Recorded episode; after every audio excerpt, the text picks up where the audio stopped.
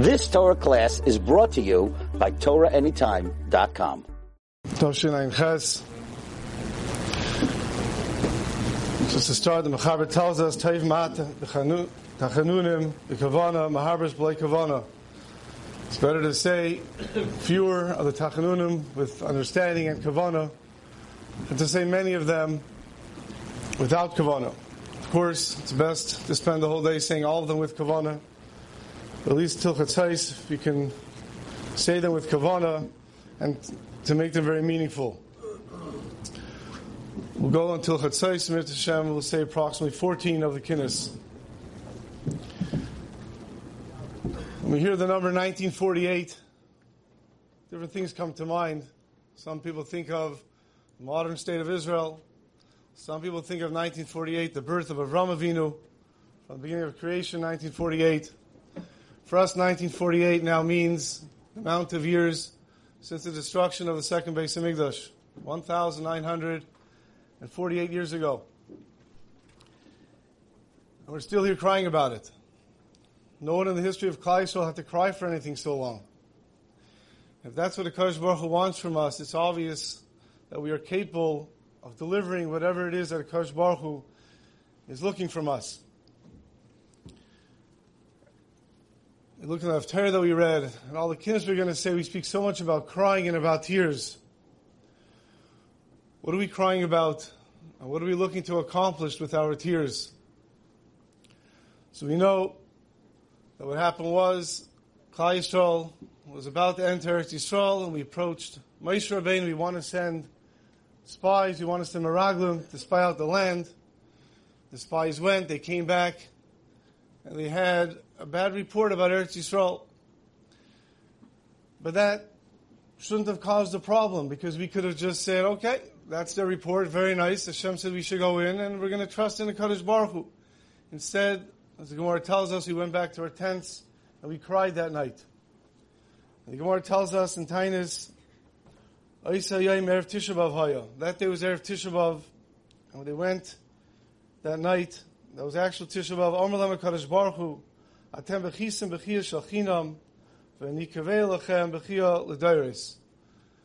You went and you cried for nothing, bechinam for free. I'm going to give you something to cry about. I'm going to convey a zman to cry for you. And it's something we have to understand. That sounds like a very spiteful God. You're crying? I'll give you something to cry about. Why would a Baruch Hu do that to us?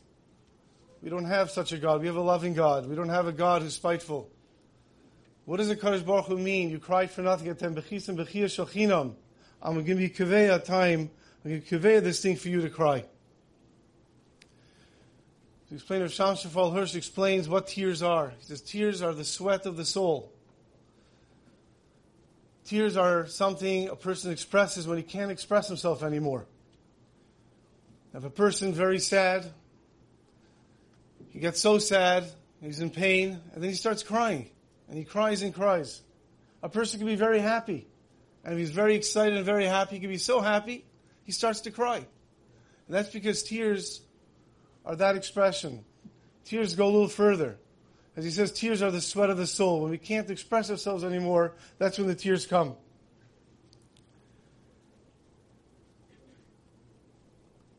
And that's what's supposed to ha- that was supposed to happen by the Meraglim. The Meraglim were, the, the Klal Yisrael was faced with a situation uh, we can't go there to Yisrael. The spy says even Hashem can't go and win it for us. And at that point, the Yidden should have said, okay, obviously, B'derech Teva, I don't know how this is going to work. But Akash Baruch Hu said he's going to take us in. So I don't know what Akash Baruch Hu is going to do. He's going to have some great trick up his sleeve, but we're going to go into Eretz Yisrael. And the crying should have been a crying that Hashem, we did everything we can do.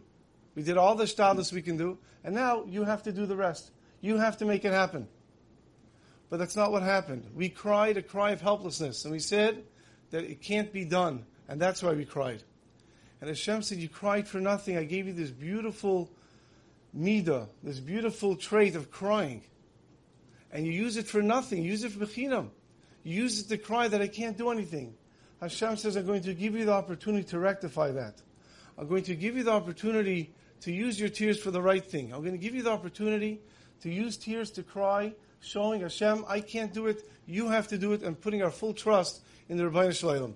And that is what the Kosh Baruch Hu is looking for us. He's looking for us to use our tears correctly. What happened on Tisha B'Av? We know the Beis Hamikdash was destroyed. As the Gemara tells us, Megalglin Schus de Zakai, Megalglin Chayv de Chayev, and the, the day of Tisha B'Av is a day that's Masugal for tragedies and calamities to us. And therefore, the first Beis Hamikdash was destroyed, the second Beis Hamikdash was destroyed. The Gemara goes through other things that happened. And more modern history, we know that August 2nd, 1492, the Yidden were expelled from Spain, and the terrible things that it caused us, and many things that happened were because of, happened, had the origins in Tisha B'Av. And therefore we understand that everything that happens has the shirish of Tisha B'Av. And if you want to get rid of pain, we want to get rid of tragedy and calamities, we have to get rid of the shirish, and that is Tisha B'Av. And the obvious question everyone wonders is, what does that have to do with us? Are we the generation that we can do it? Many of us saw the schus at the scene of uh, Rav Moshe Feinstein. Rav Moshe Feinstein cried on Tisha B'Av. Rav Moshe Feinstein really, really wanted Mashiach to come. He couldn't bring him. If you go further back, the Chofetz Chaim couldn't bring Mashiach. Velzer Rebbe didn't bring Mashiach. Go all the way back. Rashi didn't bring Mashiach. We're going to bring Mashiach. We say over that the Chassam Sofer on Erev Tisha B'Av would close himself off in a room and he would not let anyone come in. And one year, one of his Talmidim wanted to know what the Chassam Sofer is doing there, so he snuck inside. And the Talmid was shocked to see the Chassam Sofer sitting on the floor, crying, crying for the Churban. He was crying so much he had a cup and he was collecting the tears in his cup. Which is amazing. Think about that. To fill up a cup, he said he filled up the cup more than halfway with tears. And then later on, he saw by the Sudas Sekes how he dipped the, the bread into the tears, and he said, "Keivri kalechem achalti v'shikihuvai bivchi v'sachti." I ate ashes like bread and mixed the drink with my tears. Years later, this Talmid had the schos to move to Eretz Yisrael, and there weren't many places to stay but there were a few hovels, places that you were able to see the Makom Hamikdash, and that's where he rented a place. And a few weeks later, Tisha was coming, and he remembered to himself what his Rebbe did, what the Chassam Sofer did on Erev Tisha So he said he's going to do the same thing. He sat down on the roof of his house, facing the Arabayas, and he's going to, he had his cup ready, and he's going to cry, and he couldn't get a tear out. He couldn't get a tear out. And he said to himself, how is that possible? My Rebbe is able to go and fill up a cup, and I can't even get any cups in this. So what are we supposed to do? Years later, we're on that Madrega. How are we supposed to go and and cry? See, over by the by the Holocaust, there were people hiding all over the place, and there was a group of people hiding in the Warsaw Ghetto in the sewer system. As the Nazis would go everywhere, those were one of the few places they wouldn't go into. Every once in a while, they would throw in some sticks of dynamite or send some dogs seeing if there anyone hiding there. And there was families hiding there. At one time, there was a lookout. They said, the Nazis are coming. And everyone was getting ready to be very quiet. And there was a child there. And the mother turns to her child and warns him again, remember what we spoke about. You have to be completely quiet. And the child, the young boy, was very quiet. The Nazis came, they heard the dogs, they heard the running, they didn't move. And it took time 20 minutes, a half hour, 45 minutes. Finally, after about an hour, the person gave the all clear, the Nazis left. Everyone starts to go back to where they were before. And this little child looks at his mother and says, Ma, are they gone? She says, Yeah, they're gone. He says, Could I cry now? And she says, Yeah, now you can cry. So then they were able to cry, but they weren't allowed to. Now we're allowed to cry. The question is, are we able to? And the Sfas Emes tells us the well-known answer that Akash Baruch Hu is looking for is a cup full of tears. a cup that's overflowing. And if we think about it throughout history, talking the times of Rashi, and all the tzaddikim until now, they filled up the cup. But we know a cup can be filled and it can be a little more than full. And all it takes is one drop and it will overflow. And that is what's required of us. To get in one genuine tear, one tear of trusting in the Ribbono Shel Olam. One tear, not of fear, but a tear, a genuine tear of rectifying those tears of all those years ago. A tear showing a trust in the Kodesh Baruch Hu. And that tear can cause the cup to flow over. And that's a genuine tear, and that we could do. The first kinna we're going to be saying is kinna Vav, first of the kinnas. The kinna starts, Shavas, Suri Meni, Shimuni Oivrai. Everything came to a standstill. Shavas, it stopped. This kinnas, a lot of the kinnas were written by Rav Kalir. He lived somewhere between the second and seventh centuries. They say he was a child of Rav Shimon, Rav Shimon Bar Yochai, so Rav Elazar and Rav Shimon Bar Yochai, that's where Rav Elazar Kalir was. And as we go through the kinnis, some of them are written easy to understand, some of them are written a little more difficult. And he starts off Shavas, everything came to a standstill. There was life with the Beis Hamikdash, and there was life after the Beis Hamikdash. As we say today, we speak to people who survived the Holocaust. There was life before the war and life after the war, and you can't compare the two. That's what it was. It was life with the Beis Hamikdash, and there was life after the Beis Hamikdash. You couldn't compare the two. Everything came to a standstill. The Kinnis says, "V'nom alayla ni We we went down and we were kicked out, and over these things I cry, and my my my eyes run over with water. By the rivers of the Euphrates, by Paras, our our tzaddik were mutilated. What is the plural over these things they cry? Al elani bechia. What these plural things? So the plural things is we cry not just on the loss of the Beis Hamikdash, but of the loss of Talmud Torah that came together with the loss of the Beis Hamikdash.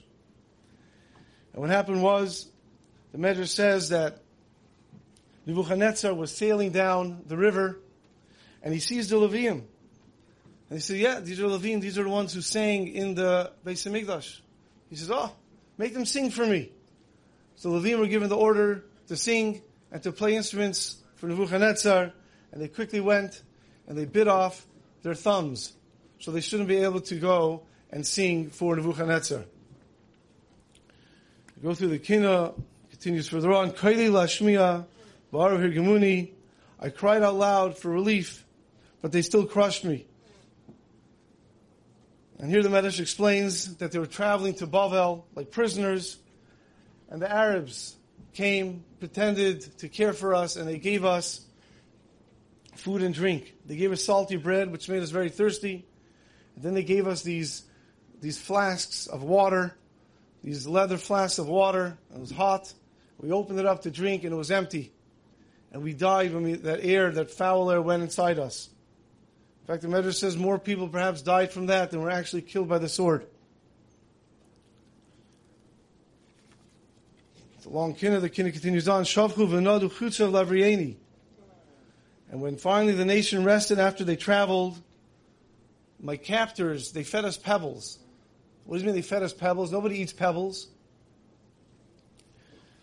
The Navi Yecheskel, who was trying to warn Klal Yisrael that the first Hamikdash is going to be destroyed, and nobody listened.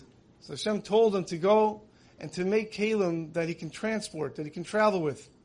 So when they're kicked out, they'll have kalim to make food with. And he made the kalim so people should see, look, it's real, it's going to happen. Nobody listened to him. And sure enough, when they were kicked out and they were traveling, and the captors gave them an opportunity to make some food, they had some flour and some water, but they had nothing to mix it together. So they had to make holes in the ground and put the flour and water inside and mix it together. But when you mix flour and water together in the ground, of course, you're going to get pebbles. And that's what they ate. That's what they had to eat. The kina continues on at the end. Ram habeino amcha kulanu zechor Hashem Hashem look down because we're your nation. We're the only nation you have. Remember what happened to us. And that's what we think about when we say when we say this kinna. Where did Levium get the gumption? Where did Levium get the, the ability to go and to bite off their thumbs and not sing to Nebuchadnezzar? And it's obviously because they felt the loss of the Beis Hamikdash. They understood what they were missing. And that's why it's so difficult for us, because we don't know what we're missing. We never saw the Beis Hamikdash. We don't know anyone that saw the Beis Hamikdash. We don't know anyone knows someone who once saw it and say, oh, it used to be so good. It's all using our imagination of trying to picture what it was. But the Levium who were there, it was no question for them that they can't play instruments for Nebuchadnezzar. Imagine the home where a mother passes away, a young mother, and she's left with a few little boys. And it comes time by the Shiva for the boys to say Kaddish. So the 18 year old and the 12 year old, the same Kaddish. And there's a four year old. He can barely read. So the older brother goes over to him and tries to help him say Kaddish. And he starts to say the Kaddish. And he can't read the words. And his older brother's trying to help him. The little boy starts laughing because he can't say the words properly. And the whole place breaks out in tears and crying. They're crying, and the brothers are crying, and the father's crying. Why are they all crying? They're crying because the mother's dead. And this kid who's laughing doesn't even know what he's missing. And that's why all the rest of the people there are crying, not so much because the mother is not there, but they're crying for this little child who never had the opportunity to know his mother. And that's why he's crying. And that's why they're crying for him. And that's why we cry also. We're crying because we don't know what it is that we're missing. Which reminds us of that famous story of Shalom Schwadron would often say over when they took over the Kosel in 1967 and everyone was there, the soldiers and other people, and people were davening and saying Tillim and they were playing Shofar, and people were crying. And there were other soldiers there, unfortunately, weren't from Shemrat Seir. And they're looking around, everyone's crying, just a wall. I mean, what's the big deal? And all of a sudden, one of the soldiers starts to cry. And his buddy looks at him and says, Lama ta Why are you crying? He says, Ani bocheh. I'm crying because I'm not crying. I see all my fellow Jews. They're all sitting and crying. And I don't know why they're crying. And that's why I'm crying. That's a reason for us to cry if you don't understand what it is to cry about. Simcha Wunsdorfer describes his experiences in the Lodz ghetto. And he writes that everybody had a hiding place for when the Nazis would come. Some people hid under the board, some people in the attic, some people had holes in the ground. Everyone had their hiding place. They would hope that they would just survive one more Aktion, one more raid. And he remembers once there was a raid, everybody ran to their places, and he and his father, the only ones who were left, the rest of his family was killed. They ran up, they had a place in the attic, they had a false area in the attic, they went to hide there. The Nazis came in, and they hear the screaming and yelling. They would come, they would park, and they would block off a block. They would go house to house. These were tall apartment buildings. They would go building to apartment to apartment. And he says he remembers hearing the screaming and yelling as people being dragged away, gunshots, dogs barking, and they were hiding up there. He says, well over two hours, they were up there not making a move. And finally, the Nazis left. And he and his father slid down from their hiding place, waiting to see who else managed to escape. And not that many people came back. And he sits down, and that night was Tisha. His father sat down, he pulled out a kinnis, and he gave a kinnis to his son, to Simcha Bunim, and they sat down, they started to say Eicha. And he writes, before he knew what was happening, he finished Eicha. He says, wow, to himself, that was very fast. He says, how come every year Eicha takes so long? And tonight, it was so short. The answer is obvious, he said, because every other night he was crying because that was the halacha, you have to cry. And tonight he had what to cry about. And that's why Eicha took so long for him, felt like it took so short for him. But we know the Gemara tells us, Kol Masabel Yerushalayim, Zeicha V'roi B'Simchasa. Why do we have to wait for things to happen to connect to it? We connect to it by knowing what it is that we're missing. A little while ago, I was speaking to a large group of teenagers. We were speaking about upcoming three weeks and Tisha B'Av. And they said, yeah, okay, you know, we have no choice. We have to fast, and hopefully uh, it'll be over, and then we can get back to, to back, get back to the summer. And I spoke to them, and I told them, famous saying, you know, not to throw away the good because of the perfect. Just because you can't do everything perfect doesn't mean you don't do it good. If you can cry a little, one kinna, one tear, that itself is valuable. And I told him the story of Chaim Weintraub, said over last year, Chaim Weintraub, he was involved in Kiruv, up in the area of Haifa, in that area in Kiryat Bialik. And unfortunately, he had a three-year-old son. Just a few weeks after his Upshern, the son, three-year-old, wasn't gone. He wasn't feeling well. They brought him home, put him to sleep, and, and he passed away. By the Shiva, it was packed. Everybody came to him, a well-known person, of Chaim Weintraub. And one of the days of Shiva, a group of boys came in obviously not very religious at all, not wearing yarmulkes, dressed very differently. They come inside and they sat down next to Rav Chaim, and they started to cry with him. They were there for about a half hour and they finished. They got up to leave, they huddled together. And then one of them came over to Chaim Weintraub and whispered something in his ear, and Chaim gave a big smile. And he shook hands with each one of them and they left. So one of the people there said, what, what, What's going on? What is that? He says, they told me, they got together and they decided as a schus for my son's neshama that this coming Shabbos they're all going to keep Shabbos. They're all going to keep Shabbos. So I was very, very happy. So one of the people looks at him and says, for that you're happy? A chutzpah. They're going to keep one Shabbos, and the next Shabbos they're not going to keep, and they're not embarrassed to say that to you. So Chaim Weintraub looks at them and says, what don't you understand? If somebody would come over to me and say, how much money are you willing to give to get back your son for one Shabbos? I would say, what? My, my, my three-year-old son? To, to hold his hand again and walk the shul holding his hand? To have him sit on my lap, I can sing Zmiris with him one more time? I would give everything. What do you think a Kodesh Baruch would give to have his children come back for one Shabbos? Kodesh Baruch would give anything. It's not a small thing. They want to come back for one Shabbos. So we look at our Sefer Kinnis. It's a, it's a long one. A whole bunch of things to say. We know we're not going to get through it all and think about it and have the proper kavanas. But what would Kodesh Baruch give for one of us to give one real tear? Isn't that precious to Ribbono Shel Olam? So I told this to the group of boys, they looked at me and they said, yeah, very nice, but not us. I said, what do you mean not us? He says, you know, we've been to places, we've seen things, we've done things. We're not the people that Akash Baruch was looking for to get that one tear.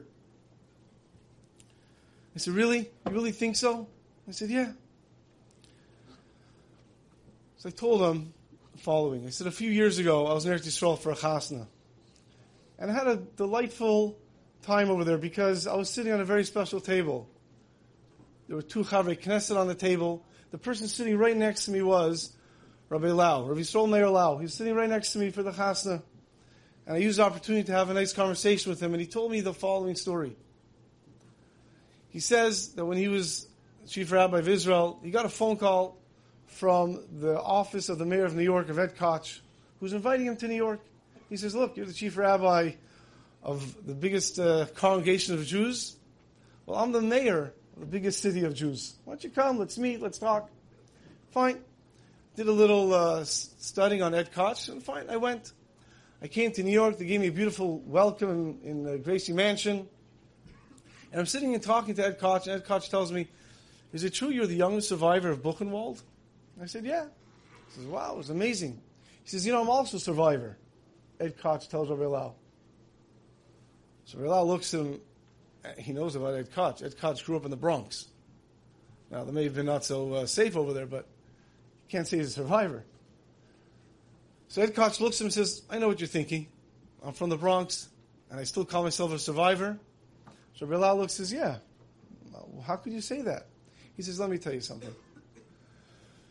Many years ago, a group of mayors of large cities of the United States were invited to Europe to tour and discuss things about the Holocaust. And because of who we were, we were dignitaries, we were brought in to an exact replica of Hitler office. And we were brought into his office, we saw his office, his desk, and all the different things that he had. And, and, and Ed Koch said he saw on the desk there was a globe, a large globe, an extra large globe. And on the globe there were numbers written all over the place. So he's looking at it and he can't figure it out. He looks at it, USA, 6 million. Palestine, 5 million. Greece, 77,000. Albania, 1. He's trying to figure, what could this mean? So he asked the tour guide, what is this? He says, oh, Hitler had a diabolical plan to kill all the Jews, the whole world. So he wrote, he researched and he wrote down on his globe that he kept on his desk how many Jews were in each country. And that's what this globe is. And he was looking to go and get rid of all of them. So Ed Koch tells Rabbi Lau, you see? He was after me. He wrote down six million Jews in the United States. He's after all of them. So even though me, Ed Koch, a little kid in the Bronx, he was after me too. But he didn't get me, so I'm a survivor. And Rabbi said he agreed with him. Hitler was after all the Jews. And it changed the way he looks at all the Yidden around the world. But Rabbi said there's something more that came up from there. He says, it's amazing to one thing to write down six million, five million, uh, 500,000 in Palestine, three million in Poland, Albania, one. There was one Jew in Albania. Now, he made a mistake. There are really 200. But there was one, he writes down one, one Jew in Albania. Said Rabbi look at that. Hitler Yamach Shimon was ready to go and commit resources and soldiers and money and effort to get after that one Jew in Albania. Says Rabbi you know why? Because Hitler understood the value of a Jew. Hitler understood the value of one Yid, and he was ready to do everything to get that one Yid in Albania.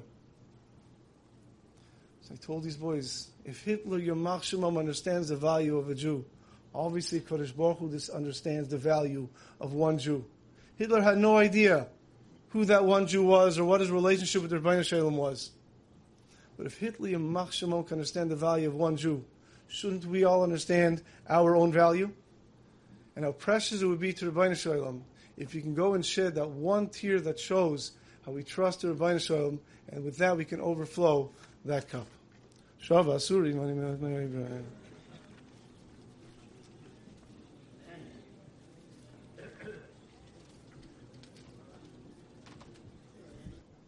Next king will be saying Kini Yud Aleph the Ukrainian Yirmiyo, Yeshio,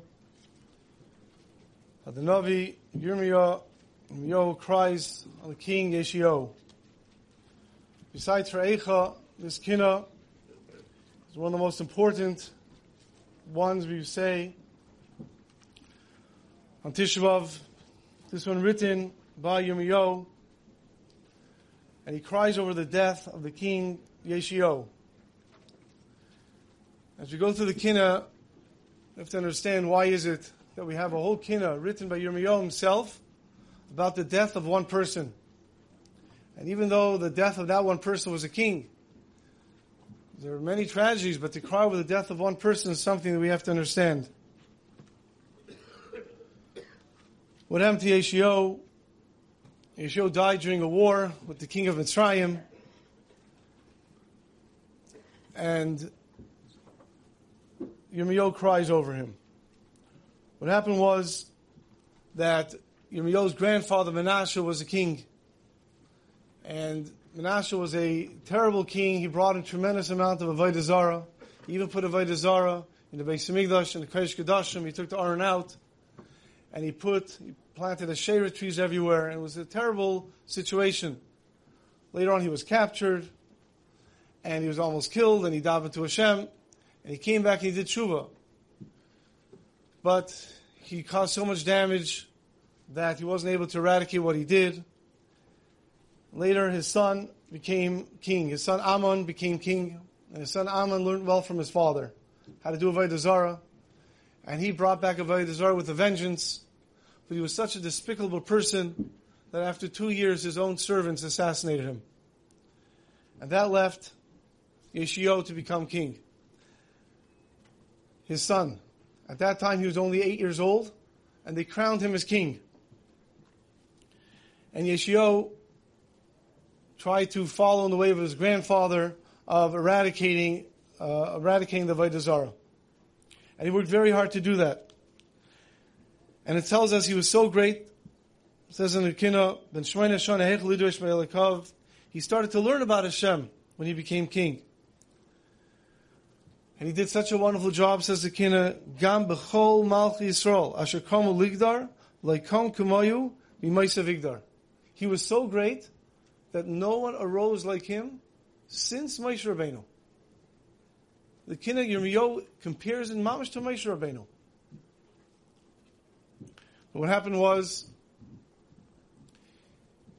he thought he eradicated all of Avodah And he gets a message from Pari Nechai, from Mitzrayim, that I want to come through, and I'm going to fight Midian, I'm going to fight another country, let me pass through your country. And he said, no, you can't pass through. Why can't you pass through?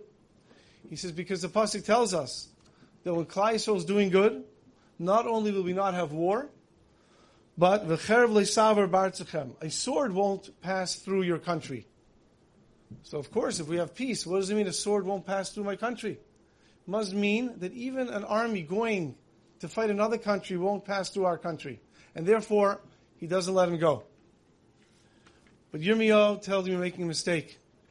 As a Kina tells us, Davak by Hadar. This Chait of Avodah Zarah was so strong, it stuck to them. You didn't get rid of it. You didn't eradicate it. You know why? Asher Komu Achar Adelas Lizdar. They would take their double doors and they would affix their Avodah Zarah onto those doors. So when the soldiers would come in to check all the homes, make sure there's no Avodah Zarah, they would open up the doors, they'd look around, there's no Avodah Zarah. But when they would close the doors, the Avodah was there. But Yeshio didn't know that. And Yeshio said, no, there's no Avodah. And Yirmiyahu said, no, you're making a mistake, but he didn't listen. And what happened was the, they went to a different Navi. If you're, uh, the first rabbi doesn't work, you go to the next rabbi and you ask him for what he says until you uh, shop around, you get the answer that you want. Things haven't changed much. And they went to Chilkiah, and uh, Chulda, I mean, they went to Chulda, and they asked her, and she says, yes, of course, you should go and you should fight, you'll be successful. And they went, they had the war, and Parai, uh, Melech Mitzrayim, Parai Nechoi, tells him, he says, look, why are you doing this? Hashem told me, he said, since he had a nevuah, that you should let me through. And we're not going to fight. Why do you want to cause a fight? He says, no, you can't come through. And he says, fine, I'm going to go and fight you. And Pari came with his army, Pari Nechai came with his army, and he told all the soldiers to aim at him, to aim at the king, at Yeshio. And they aimed at him, and 300 arrows hit him, and it pierced his body. His body had so many holes, like a sieve, like a sifter. And he was lying there dying. And he told his, his uh, soldiers to take him away, and he was buried in a proper burial place. But before he died, the Kina tells us, as he was closing his eyes, and all these arrows were going in, Chaitz Moirim Velechatzim, arrow after arrow was piercing his body. He was pierced with 300 arrows. Ruach Sefasa Cheftzim His his lips opened up. Tzadik Hu Hashem Kimarisi Piyu. And he said, Hashem is a tzaddik, Hashem is righteous, Hashem is right, I should have listened to his Navi, to Yirmiyahu, and not, and not done this. And because he admitted at the end that Hashem was right, the Kina ends off, Tolab Esm Shtayim Mahari. For 22 years, Hashem went and he pushed off the Churban. Connected the, the 22 isis of, of the Aleph Beis, which is why this Kina goes in the letters of the Aleph Beis. What happened was, over here is difficult to understand still of why you make a kinna for one person. Okay, so he messed up. He went and he got killed. But why do we say a kinna? And we see from here, we discussed last year that opportunity was lost because Yeshua was doing such tremendous things. Yeshua went and he paid money for the Mishkan to be, for the base of to be fixed up. And when they were doing that, the, the Kohen Gadol went and he found the Sefer Torah, and he opened up the Sefer Torah, and it was by the Teichachais, and they told the king, and the king heard this, he says, Aleinu lahakim, we have to fix this up. And he gave such a strong push to eradicate the Avodah Zarah. And if he would have lived longer, then he could have completed the job, and we wouldn't have lost the base of. And that's why it says, Yeshio. That's why he cries for him. Because it's a tremendous lost opportunity. In fact, this opportunity lost was so tremendous that in the Navi itself, Divrei Yomim, the end of Divrei Yom tells a very frightening thing, which is where these words come from. Lamed Hey Pasach Havei Vayikainin Yirmiyo El Yeshio. Yirmiyo cried over Yeshio. V'yomri Kol Hashorim V'Hashorais B'kinei Seyem Al Yeshio. Anyone who cries and makes up songs and kinnis over Yeshio Adayim until today, Vayitnum L'Chayk, they made it as a Chayk Al Yisrael, V'Iksuvim Al Akinais. They made it a Chayk to include this kinah. What does that mean? It Says Rashi. shum tsar. Whenever Klal Yisrael, whenever will experience pain, ubechya, and an opportunity to cry, they're going to cry over something. Anytime something happens, in whatever generation it's going to be, something bad happens and they're crying, they should remember maskirim zet sar imoy. They should remember this pain. Chayk, it's a law. And Rashi says that means any time throughout history, Adayoim, any time throughout history there's a problem, and we cry, and we're in pain, we should remember the Yikren Yirmiyo Yeshio. Dugma b'tishavov, like on Tishavov, shemiskirin kinais al harugim b'gzeres b'yomenu. Cain Yivkun al mais Yeshio. And that's what we also cry over Yeshio. And the question is why? If something happens today, something terrible happens, Leilenu, what does that have to do with Yeshio? So besides, as we explained, lost opportunity, there's something else that we see from here. Obviously, there's something from then that still affects us today. And if he can go from one Navi to another Navi to get his answer, which means he did not listen to what the Navi was telling him, did not listen to, to what the Das Torah was telling him, and because of that, eventually the base English was destroyed. You know, uh, Tsar Nikolai I who was a, a, a, vicious king. He's the one who implemented the Cantonists. Every, all these kids, six years old and up, were taken away and lived with a Russian peasant family. And then later, at the age of 12 or 15, sent to the army for 25 years to eradicate Yiddishkeit. He built a whole network of railroads across Russia. And one of the things he did, he built a railroad from connecting Warsaw to the Austrian Hungarian Empire. He didn't do it so much to help his people, he did it to squash rebellions. It was more of a military railroad. And it was many, many, many hundreds of kilometers. And when it was finally finished, it took many years to do. And there were many people working on it, many people, many slaves working on it who got killed, Serbs, Serbs. Finally, in the year 1848, it opened. And to open it, there's going to be an inauguration. He was going to ride the train. Tsar Nicholas was going to ride the train. And he's going to make stops. And of course, by every stop, there's going to be celebrations for the king. One day, the governor of Lomzha summons the head of the Lomzha Kahila. His name was Rabbi Yisrael Davinsky. And he says, Rabbi Davinsky, I'm sure you heard about the travels of the Tsar. He goes, yes. He goes, well, guess what? The Tsar is coming to Lomzha how is the Jewish community going to be makabel him, the Tsar Nikolai? So right away he thinks to himself, oh, I wish he just drop dead. But he has no choice, and he starts to explain, of course, of course we're going to go, we're going to clean up our homes, we're going to decorate our streets, and all the children are going to come out, we're all going to be dressed in our Yom clothing, we're going to carry the Sifrei Torah, we're going to bring him into our shul, we'll make the bracha for him, and for the Caesarina, his wife, and we'll give him a tour of our hospital. brand new Jewish hospital. And the governor says, fine, very nice. The government will pay 50% of your costs. Okay. He goes back and he runs right away to the brisker of Rabbi Shua Leib Diskin, and he tells him what's going on. And Yeshua Leib Diskin says, so what do you tell him? And he repeats what he told the governor. So Yeshua Leib says, oh, very good, everything's excellent. The only thing is, you shouldn't be there. And he hears this, he says, the Rosh Kul, the head of the Kehillah. And Yeshua Leib Diskin says, everything's very good, you shouldn't be there. Okay, he leaves. They spend the next few weeks preparing for this. And sure enough, the time comes. And Rabbi Yisrael Davinsky keeps on thinking to himself, he didn't really mean I, I shouldn't be there. He probably meant I shouldn't be the only one there. I shouldn't be taking care of it. But I'm the head. How can I not be there? Sure enough, they show up. And the czar comes. They lead him through the streets, and all the kids are there singing. They bring him inside the shul. They greet him with the Sefer Torah. They make the bracha. They gave him a bracha, and they gave a bracha for Sazrina, his, his, his wife. And then they brought him to the hospital to see. It was a brand new modern hospital. It was built in Lomza. So they're giving him a tour. They bring him to the room. And he walks inside and says, Why? The windows are so big. There's going to be a draft. The windows should be smaller. And Yishol Davinsky says, We understand that. But we did research and we realized that the sun that comes in, it really helps the patients. They continue to walk. He goes to another room and he sees there's four beds. So the czar says, Four beds? A room like this, you can put in 12 beds. He says, Yes, yes, Your Highness, but we did research and we realized that there are fewer patients, they're going to heal quicker.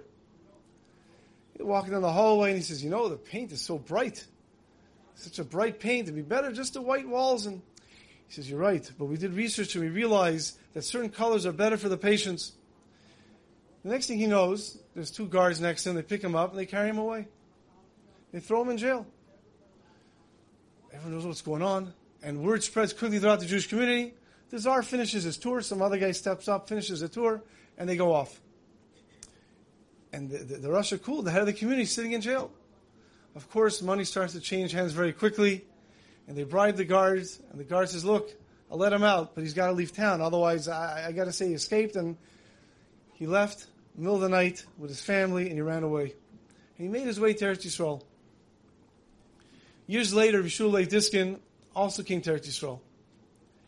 And when he heard Yeshua Diskin came to Eretz Yisrael, even though it was many years later, he came, of course, to greet Yeshua Diskin. And of course, he knew right away that he has to apologize. So he right away apologizes to the Rav. He says, I'm sorry, the Rav told me something and I didn't listen. And Yeshua shook his head. He says, I just have one question. How did the Rav know what was going to happen? He says, very simple. He said, I knew that you put your life into building that hospital. You're the one who collected the money. You agonized over every single detail. And there was no way that you're going to allow someone else to give you their opinion of how it should be. The problem is that when the czar gives someone his opinion, the only response is, yes, right away, and, I'll, and you change it right away. You argue with the czar three times. There's no way they're going to let you live.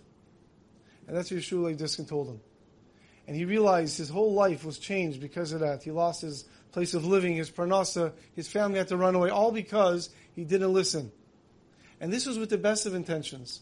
How often do we hear things we don't listen because we know better? Perhaps that's why the Navi was crying, that when a Navi tells us something, when a Das Torah tells us something, we don't listen. Of course we don't listen. We don't say, of course, it doesn't make sense what he's saying. We say we know better. He doesn't understand really. He's a nice guy, but he doesn't really get it. If he'd be more in the street, he would understand better. And that's why what we hear when Yeshio did not listen to Yirmiyahu, and because of that, the of English was lost. Remember what the person who caused pain did inside, referring to Titus. Sholav Lefnim. He took out his sword, and he entered Lefnai Lefnim inside the Kadosh Kadashim.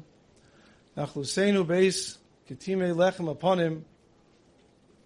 V'gida pareiches balashtei upon him. And he, he stabbed the pareiches that has a face and two sides. It was woven that you can see the design on both sides with tremendous chachma, and blood came out, and he said, I killed Hashem. Both, as we know, the first base English and the second base English have in common that both of them, as we're going to see throughout the kingdom, was destroyed. It says, of course, the Shekhinah was not destroyed. What happened was the Shekhinah left. And after the Shekhinah left, just remained a building stones, and that is what was destroyed. We know by the first Beis Hamikdash, when Nebuchadnezzar came, he was undecided if he should attack Ammon or Eretz Yisrael. He was trying to figure out what to do, so he decided he's going to go do a test. He took out some arrows from his quiver and he started to shoot the arrows. And he figured to shoot and see which direction he should go. And he started to shoot it, and every direction he shot it, whether it was northeast, west, or south, or south they all flew towards Eretz Yisrael. So Nebuchadnezzar realized that I'm supposed to go and conquer Eretz Yisrael, and he went there. When he arrived to Eretz Yisrael, he sent his general Nebuzaradan with 300 mules, each of them car- carrying hardened axes with special metal on it. And he came to the gates of, of Yerushalayim, and he tried to break in. He couldn't break in. So he started to take the axes off the mules and started to hit the gate with it. And He was hitting it so hard that eventually the axe broke. So he took another one. They started to hit it and hit it, and then it broke. And he kept on doing that until eventually he went through all the axes of all 300 mules and he couldn't break in. He says, obviously, it's one thing to attack Eretz Yisrael, it's another thing to get into Yerushalayim. He took the last axe in frustration, he tossed it at the gate, and the gate broke open. Realizing that Hashem does want him to go and, and, to, uh, and to attack. But he realized that if Hashem could orchestrate it so perfectly where the arrow should go and how to break into the gate, Hashem takes everything into consideration, and he got very scared. And the Gemara says he later on, Abu Zradin became a ger because of that. But Nebuchadnezzar did not become a ger. Nebuchadnezzar remained with his cruelty to us in everything that he did. In fact, when he saw the prisoners, the Jewish prisoners leaving and going towards Bavel, and he sees them, and he sees a group of people walking, he turns to his general and says, Who are these people walking? He says, What do you mean? Those are the Jewish slaves that we captured, Jewish prisoners. He says, What? Those are the prisoners? Why are they walking straight? Immediately they went, they filled up barrels with sand, and every Jew had to carry this barrel of sand, and they had to walk bent over carrying. Again, carrying something that they knew had absolutely no value and no benefit to anybody other than to cause them pain. Unfortunately, throughout the ages, the Goyim learned from this. Nebuchadnezzar's cruelty. In fact, Nebuchadnezzar knew so much about Yiddishkeit. Nebuchadnezzar warned all his soldiers, do not let the Jews stop for a moment and daven. Because if the Jews stop and daven, Hashem's going to listen to them. And any time a Jew would stop to daven, they would rip him apart limb by limb. Make sure they wouldn't stop. Only once they got to Nahar Paras, which we'll see later, to the Euphrates River, were they able to sit. And there they davened, there they cried. And Nebuchadnezzar says, out of Eretz Yisrael, Hashem will listen to them now. But this cruelty was something that went on. The grandson of the Rugas Abaisim, or Yeshua Grunwald, who took over for his grandfather in Chust, became the Rav of Chust when his grandfather was Nifter in 1910, and he was the Rav of the Kihil over there. And after the war, he survived the war, he came to Borough Park and he opened up Kehillah, the Chus Kehillah in Borough Park. He has a sefer, Ein Dimo, Tears of Eyes. And in that sefer he writes of what happened to his killer during the war. It's something that you really can't say over. But he wrote it, and it happened. And it happened to us. It happened to, to our fellow brothers and sisters. And we hear this story, and we think about what they went through. Is this the worst thing that people went through? We should know one thing. Hashem, there's one word Hashem never says. Hashem never says, oops, uh oh. If something happens, it's supposed to happen. And if it's painful for us to hear about what I'm about to say, you can imagine how painful it was for those who were watching it, and how painful it was for the person who was going through it. But it's much more painful for the Ribbono Shel Olam who was doing this. And just like a parent will bring his child to the doctor to get a shot, and as the child's getting the shot, he sees a doctor coming with this knife to stick into him. And the kid's screaming out, Mommy, Mommy, help me. Instead of Mommy, Mommy, help me, Mommy holds him down so the doctor could stab him. And the kid will never understand why until much, much later. And it hurts the mother much more than it hurts the child. And that's the pain that Kosh Baruch goes through. And he writes that his kehillah was taken away, but his kehillah wasn't that big to have a train station. So they made them march to another city where there was a train station where they can take them away. And they had to march with German efficiency in groups of four, straight. And they came to a long bridge. And they had to cross the bridge. And when the first group came to the end of the bridge, they stopped everybody. And it seems like they were waiting for the trains to show up on the other side of the bridge. So we were standing there. The sun was beating down on us. And of course, the order came. Not only could we not sit, we had to stand in perfect formation. We couldn't move. And we were standing there for about five minutes. When one of the commanders walks by, evidently he was bored, and he barks out an order. And he says, Anybody who soils my bridge going to have to clean it up. At that time, Chuster Rebbe writes, or Yeshua Grunwald writes, we were unfortunately, many of us, suffering from many different illnesses. Everyone was suffering from dysentery, which means you lose control of your bowel movement and terrible bacteria and it spreads and, and a person starts to bloat. And we were all standing there, hundreds and hundreds of people, and he gave this order anybody who soils my bridge will have to clean it up, they're going to have to lick it up. And it didn't take long, 20 minutes later, a yid standing a few rows in front, and he writes, soiled himself. And fell onto the bridge, went down his pants onto the bridge. And the commander got what he wanted. He was so excited. He runs over to him, starts screaming and yelling, You dirty Jew, clean it up. And the person was horrified. He starts crying. He's begging, Please, I'm sorry. It was a mistake. I won't do it, please. The Nazi took out his little whip and he whips him across the face, pushes him down. Clean it up. The guy lies down in a position to, to, to, try to lick it, but he's so nauseated he couldn't do it. He starts crying, please, please. The Nazi started kicking him and kicking him until he killed him. At that point, the trains came and we continued to walk. Can you imagine what cruelty a person can have? But Hashem doesn't say oops. And that was supposed to happen. And we don't know why. And then we look in this kinna, and we see that we were always protected. We were always so excited to walk down the street. We were always so proud. We had the Beis HaMikdash. Everything was perfect. And then they showed up. Go through the kinna. That when Titus came into the Beis HaMikdash, he was full of gaiva and he starts to bang on the Mizbeach. And he says, You're a king. Turns to Hashem, You're a king, so am I a king. Let's do battle. And Titus went inside and he stabs the Parechas, and blood comes out, and he thinks that he killed Hashem. And then he went and he burnt down the base Beis Hamikdash. It was in flames. And they took 97,000 prisoners to bring them back after killing 1.1 million Yidden. Brings back 97,000 prisoners for entertainment purposes. There were so many people as they were chasing the Jews, they were stepping over bodies. On the way back, on the ship on the way back, there was a tremendous storm. And the ship was in danger of tipping over. And Titus sticks out his fist to Hashem and he says, You're a very tough God, huh? You have a lot of power on water, it seems. You managed to bring a marble. That's how you got rid of Pare. Why don't you fight me on land and then we'll see who'll win.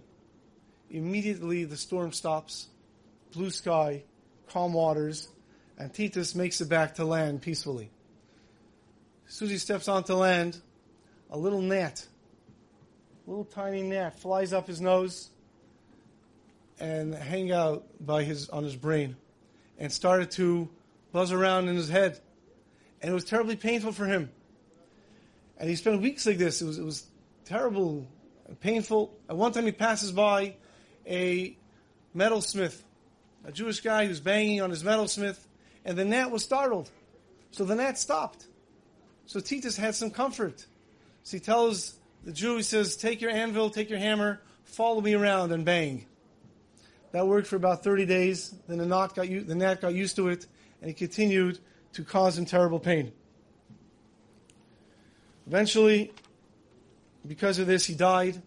When he died, they opened up his head and they looked inside, and there was a gnat weighing, weighing over an ounce sitting on his brain, which was causing him terrible pain. Before he died, he said he wants his body to be cremated because he doesn't want Hashem to judge him. So he won't find me. He says, cremate my body and spread my ashes over the seas. And it's just what they did. A few years later, he had a nephew. We know his nephew. His name was Onkelos. And Onkelos conjured up his uncle in a dream. And he said, Uncle, in the next world, who's on top? And he asked him a few other questions because he was thinking about becoming a ger. And he said as follows. Let me read you these words. He said, Is it worth it for me to convert to a Jew? He says, I'll tell you, the Jews, you want to know who's on top? The Jews are on top. But it's not worth it for you to convert to be a Jew because there's too many mitzvahs and it's too difficult for you to keep all of them. She says, Tell me, uncle, what was your punishment for what you did? He says, What was my punishment? Why don't you ask me what is my punishment? So what does that mean? He says, every day, all my ashes are taken and I'm reconstituted back into a human being, and I am burned again. And every day I'm burned again and again and again, and I feel the pain each day anew, and that is what is happening to me. We go through the kina, continues on the kina. How is it possible that when Nadav and Avihu, Aaron's sons, brought a fire into the Beis Hamikdash and they were they were burned, and yet Titus can walk inside the Beis Hamikdash and nothing happens, and obviously. This one brings a zayin inside and nothing happens. As we said, obviously the reason is because when they came in, the Shekhinah was there. And when Titus came in, the Shekhinah already, the Shekhinah already left. We go through the long kina continues on. Al Pesach Harbais Heichel Lavai Biad Arba Rashi Tasu Lechaverov. He went and he told his four commanders, listen here, we're going to destroy this Beis Hamikdash. Each of you take one section. You get the east, you get the west, you get the north, you get the south, and we're going to destroy the place. Kini continues, Al Tzad Maravi Lezecher Hishrid Boy Vitzog Acher Koslenu Riboy. But there was a general, General Panger, General Panger tried, got the western side of the Har and the Kosel of the Beis Hamikdash to destroy, and he tried very hard, but he couldn't destroy it. As the Navi said, the western part will not be destroyed. But he tried very hard and it didn't work, and now he had no choice but to report back. And of course, he couldn't say that it didn't work, so he said, I destroyed everything except for the wall. And the reason why I didn't destroy the wall is because later on, in 100 years from now, in 200 years from now, people are going to say, yeah, Nebuchadnezzar destroyed the Beis Hamikdash. People are going to say, really, what was it? It was this little house somewhere? It was a little building somewhere? So I left the walls. People should see how big it was and the honor of the king and the glory of the king, what you're able to do. So the king said, very nice, I'm glad you did it for my honor. But just to make sure, we're going to do a little test. You're going to climb up on top of the wall and you're going to jump off. If you live, that's going to show you did it for my honor. If you don't live, that will show you didn't do it for my honor. And of course, he jumped out, he had no choice, went on top of the wall, he jumped off. He did not live because he did not keep it for the honor of Kadosh Baruch Hu. Kadosh Baruch Hu is the one, in fact, who did not let him, did not let him destroy it. The king continues, in order to celebrate this victory, he went and the king, Vespasian, went and he minted a coin. We have copies of that coin today. On one side, there's a picture of Vespasian with a victory wreath. On the other side, there's a Roman soldier with a spear and a Jew sitting down, and it says a Judea capta. The, the Jew is captured. His son Titus, not wanting to be left out, together with his brother, built an arch. It's called the Arch of Triumph, Titus Arch. And the arch is still there today. And the well-known story of the Panovich Rav, who was in Italy collecting for yeshiva, and on his way to the airport, he asked the taxi driver, please make a detour to the arch. They come there, and he gets out, and he says, Titus, Titus, where are you? He says, I am going back there to Yisrael where I have yeshiva with hundreds of Bachram learning. But what's left of you? There's nothing left of you. And a little while ago, someone showed me a picture. Some guy came by and spray painted on Titus arch, Am Yisrael Chai.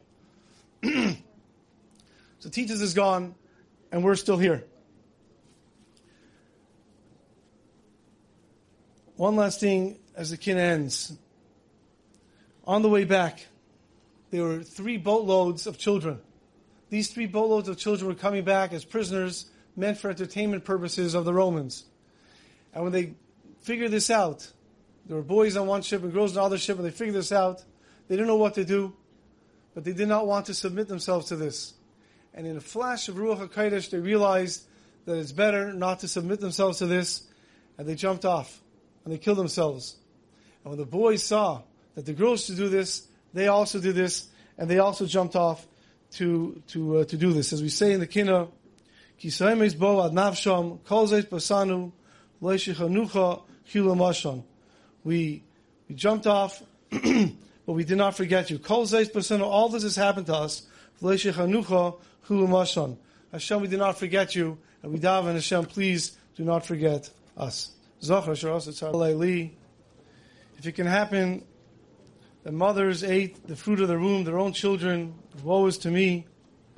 Tibashelna noshim rachmaniyas yuladim hamadudim tfachim tfachim al If it can happen, the ladies who cared so much about their children and, and loved them so much that they would measure them every year, how much they grew, and in gratitude they would donate that money to the Beis Hamikdash, and they can go and eat their children. If it can happen that the, their hair was tied to the back, to the tails of horses, and the horses would run through the street, al li. Goes on saying all these things, how the, the mouth, and l'shen l'chicha and if the, the tongue of the nursing babies were so dry, if one mother can turn to another mother and say, Come, let us cook our own children to eat.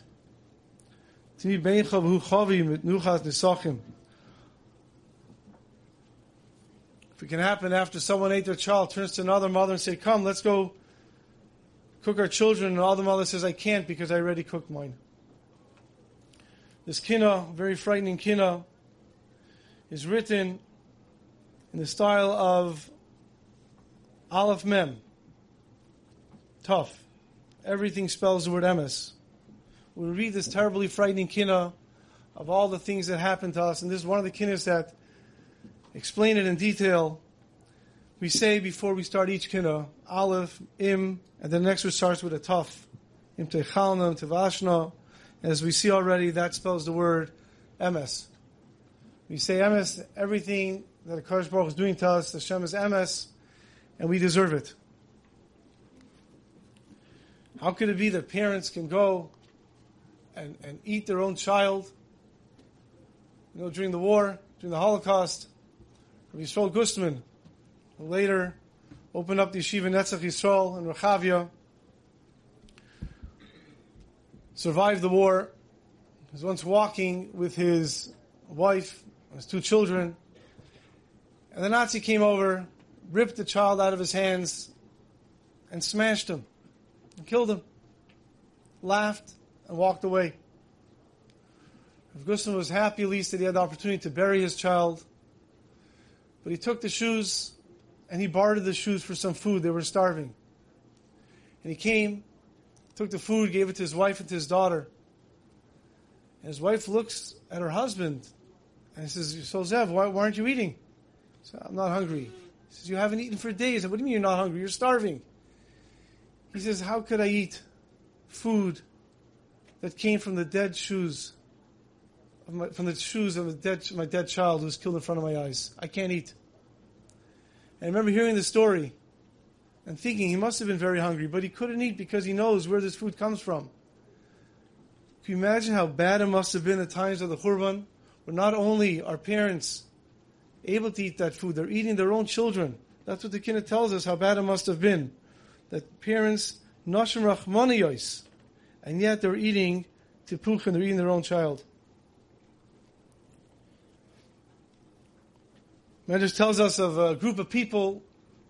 It says in the Kina, a group of people, Tibenech v'huchavi, in tizmena b'sar avis laban b'marais b'sichem. There were people in a cave hiding, and every day someone had a job to go out and get food. And one day it was someone's turn. He went out to find food, and he was looking everywhere, and he couldn't find. Finally, he sees a body. He says, "Ah, food!" And he looks down, and he sees it's the body of his father. He says, "I can't, can't take the body of my father. He quickly, with his hands, dug a grave. he buried his father. Comes back to the cave, and everyone's there. "New, where's the food?" He "I couldn't find anything. Nothing. We're going to starve. Not, nothing." Someone else was there. Says, "You know what? I'm going to go get something." He goes out, walks around. He finds a body, some body parts, and he comes back. He says, "Oh, we have food." They cooked the meat and they ate the first person turns to him after they ate and says, Tell me, how did you find this? I looked everywhere, I didn't find anything. He says, I also couldn't find. But when I gave up, I started to walk, I tripped because there was some sort of a, a little hill. And I looked down I realized someone just dug a fresh grave. So I quickly undug it to see where the body was holding. It was a fresh grave, so I took the body, and that's what we ate. Then the person realized he ate flesh from his own father. And we say, when you say that, those words, it says, Mena basar avais labonim, b'ma'aris v'sichim, you still say the words emes. It's emes.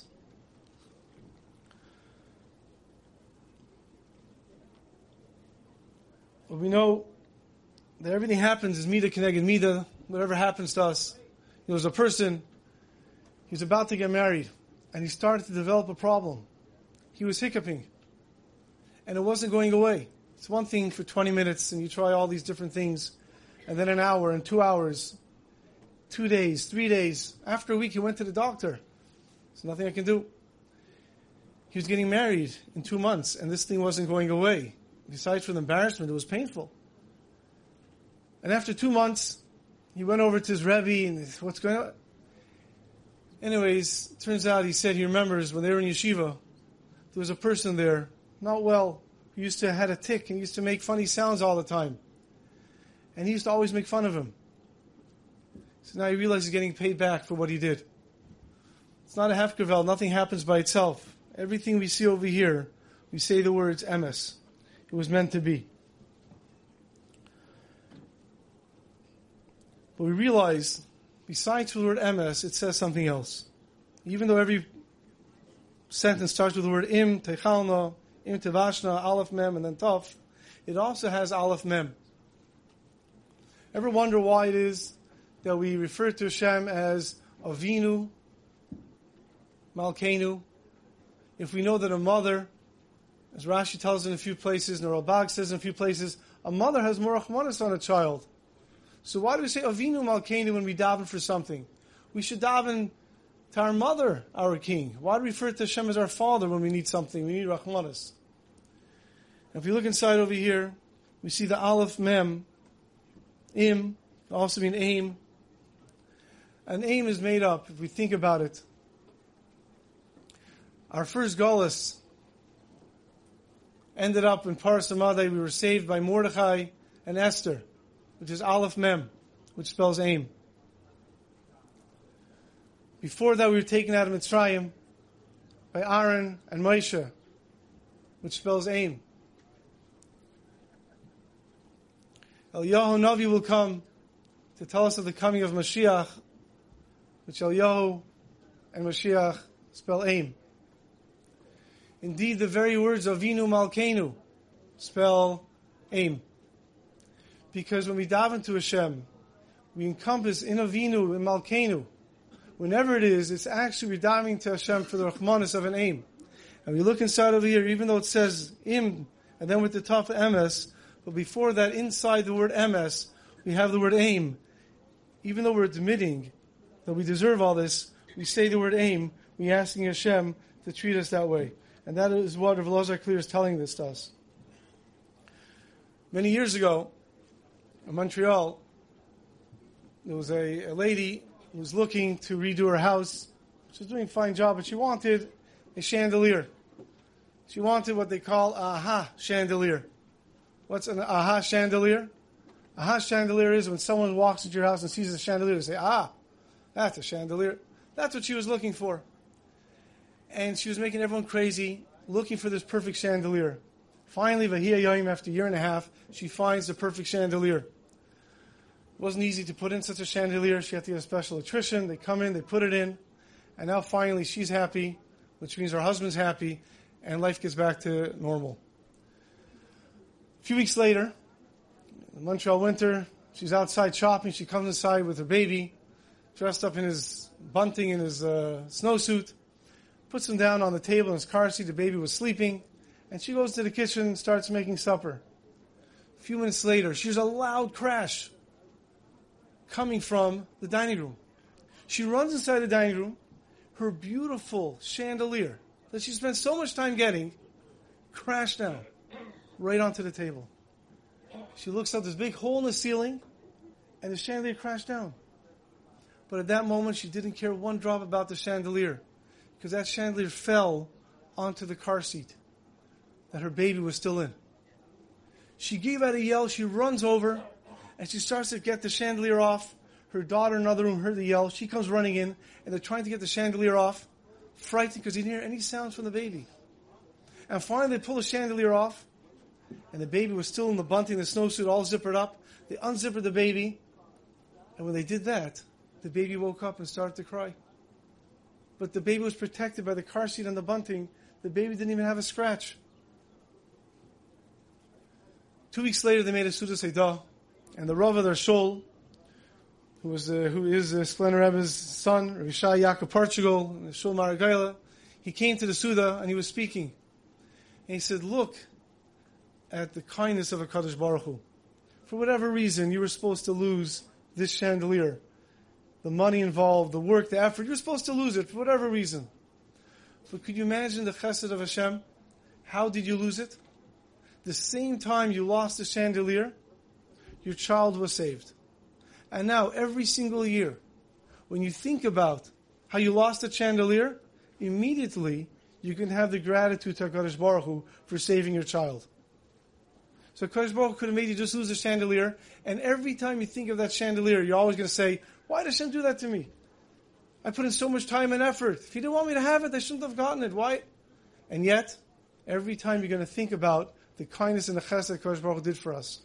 So when we go through this kinna, and each time we say emes, that all these bad things that happened as we deserved it, we should also realize the first word is aleph mem, and that's how we can relate to Kodesh Baruch Hu. the next kinna will be saying, Kinna Yotes, L'cha Hashem Atzdaka, to Hashem, righteous, ba'isais asher hifleisa, me'oz v'yadato. These are the wonderful signs you showed us until now. The lanu baishes upon him. And to us, we're embarrassed.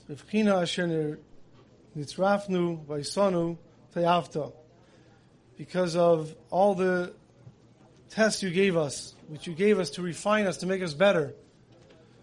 And yet we rebelled against you throughout this kina, we constantly say all these times that L'chashem Tzedakah v'lana is upon him. Hashem, you are righteous, and we are embarrassed by what happened. Hashem did so much for us, and we did not appreciate it. And not only at times did we not appreciate it, but we used the very good that Hashem gave us, and we turned that around, and we used it against Hashem. Kinna tells us you gave us uh, wafers fried in honey. Upon him. You gave us the man.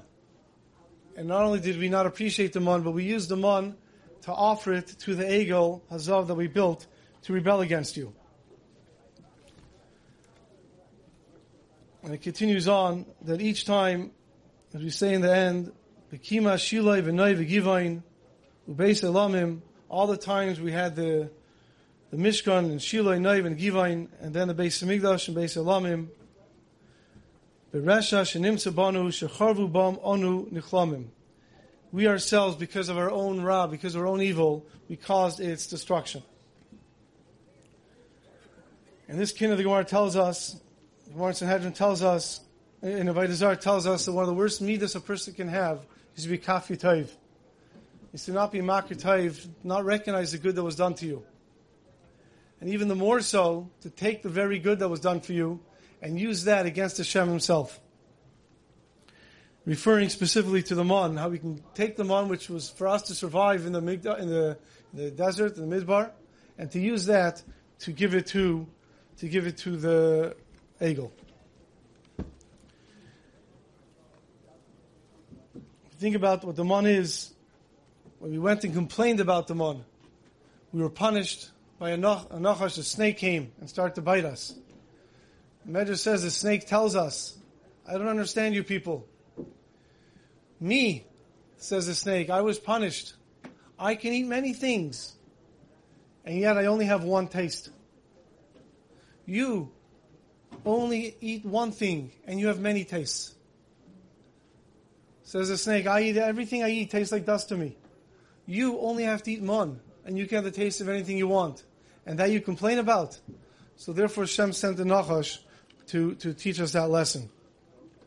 If we think about it, how we survived on the Mon, why is it that the Mon fell every day? And we have to go out and collect it. Why didn't the Mon just fall, I don't know, once a year? And we collect it once a year and we have enough the whole time. The Gemara says, because if someone is supporting somebody and you give him food once a year, so once a year he'll thank you.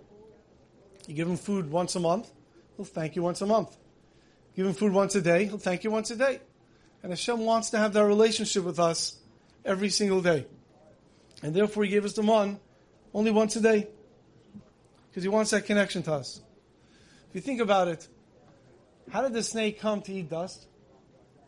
So we know that when they eat from the Eitz Hashem comes over to Adam and says, Adam, why do you eat from the Eitz Das? And his answer, of course, is, she made me do it. Chava's fault. And Adam got a punishment. Hashem goes to Chava, Chava, why you eat from das? He made me do it. Snake's fault.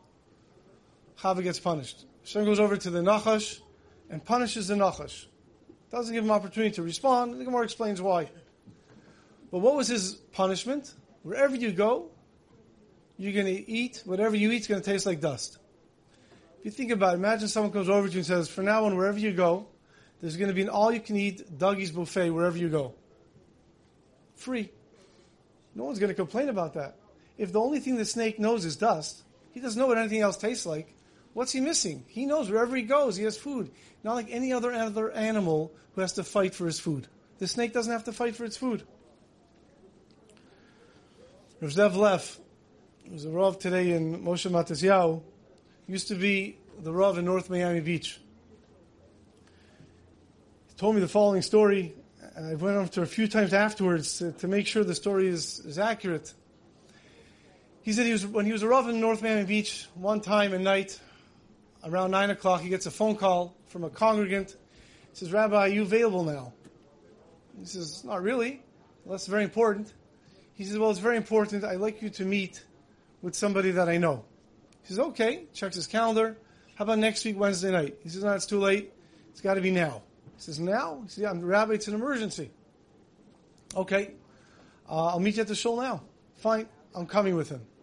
They go to the shul, it's around 9.30 at night.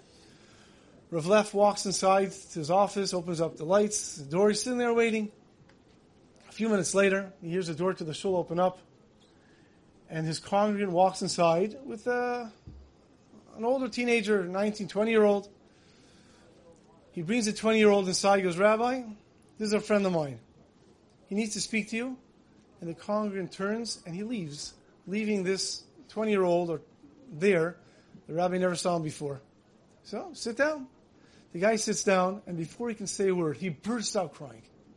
He's crying and he's crying. His shoulders are heaving.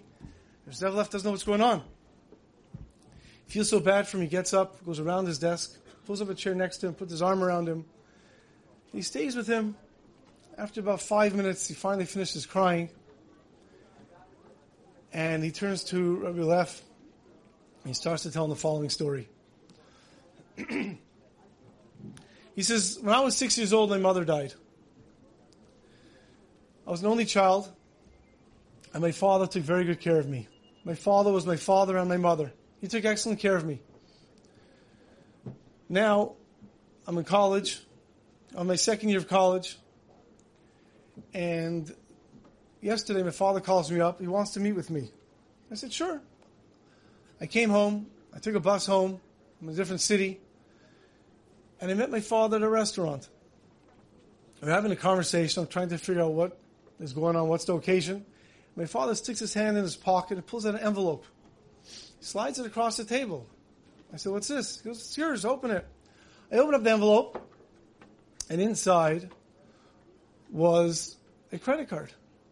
I said, Well, what, what's this? He goes, Your credit card. Wow, great. Uh, what's the limit? You'll never reach it. Don't worry about it. He says, well, I can't, I can't pay for this. You're not getting the bill. Don't worry about it. Dad, thanks. You're the best. Yeah, sure. They continue eating a little. Then he sticks his hand in his other pocket and he pulls out another envelope. He slides it across the table. He goes, What's that? Why don't you open it? He opens it up and there's a set of car keys. He goes, What's this? Well, it's your new car. Your new, I don't have a new car. He goes, Yeah, now you do. It's outside. Wow. He goes, Yeah, that's what the credit card's for and everything else. There you go. He says, Wow, Dad, you're the best. Thanks. Sure. They're eating dessert. His father sticks his hand in his pocket again and pulls out a third envelope. Slides it across the table. Now the kid's enjoying this. He said, What's this? Why don't you open it up? Opens it up, set of keys. Now, my father's not giving me two cars. I can only drive one car. What's this? He goes, These are keys to your new condo. It's my new condo. He says, Yeah. He says, You got me a new condo? He goes, Yeah, it's in your name. It's all yours. He says, Wow, like, what's it for? Like, you know, when I have vacation or come home during semester? He says, Well, not really. He goes, What do you mean? He goes, Let me explain to you. You see, now that you're away in college, I met a nice lady. We've gone out a little. And we decided to get married. He said, Oh, Dad, that's great. He says, Yeah, there's only one thing. You see, she has some children. And she said she read up somewhere that it won't work out so well if you're around. So the deal was that um, you can't be around. This is What do you mean? Like, I can only come home like on holidays? No, no, you, you can't come home on holidays. So how am I supposed to see you? When can I come home? He goes, Well, that's the thing. You can't. So, you got your car, you got your credit card, you got your house. I'm to get up and leave now. And I change my phone number. And he gets up and he leaves. And here's this kid crying to Rabbi Leff, saying, My life is over. My father doesn't want to have anything to do with me anymore. And Rabbi Leff said to himself, Wow, every teenager's dream. Nobody calling you up, where are you? Come home already. Stop spending so much money. Why aren't you here? You cannot borrow my car. This kid doesn't have any of those worries. Why is he so upset? Because he can't call his father? This was before cell phones. How often do you call your parents anyways? Every two minutes you don't call, your parents think you're dead. Call me, call me. And you don't call. So he won't call. And of course, as Rav Leff said, the answer is very simple. Because everybody wants to have that relationship. And now this person, even though he has everything he wants, everything he could possibly dream of, he has, but he doesn't have the relationship with his father. And that's why he was ready to end it all. And that's what we go and we say this kin over here. We realize how desperate, uh, desperate Hashem is for a relationship with us. And Hashem is constantly giving us things to have that relationship with us. But a relationship is only as strong as the weaker side wants it. And we go through this kin and we see all these things, every opportunity. L'cha Hashem tzedakah, l'cha Hashem tzedakah. And unfortunately, after each one, we say Velona Baishas upon him. And when we say all these, we have to realize that all these things that Kadosh Baruch Hu does for us is to have a relationship with us. Next kin will be saying Kinuch Chavalev, Arzei Adiri HaTeira, the cedars of Lebanon, the giants of Torah, Bali, Teresim, B'Mishnah, Gemara, Gibayre Chayach, Amaleh B'Tahara, how much they exert themselves to learn Torah, Domam Nishpach, their blood was spilled, Nashla Gvura. Who are these?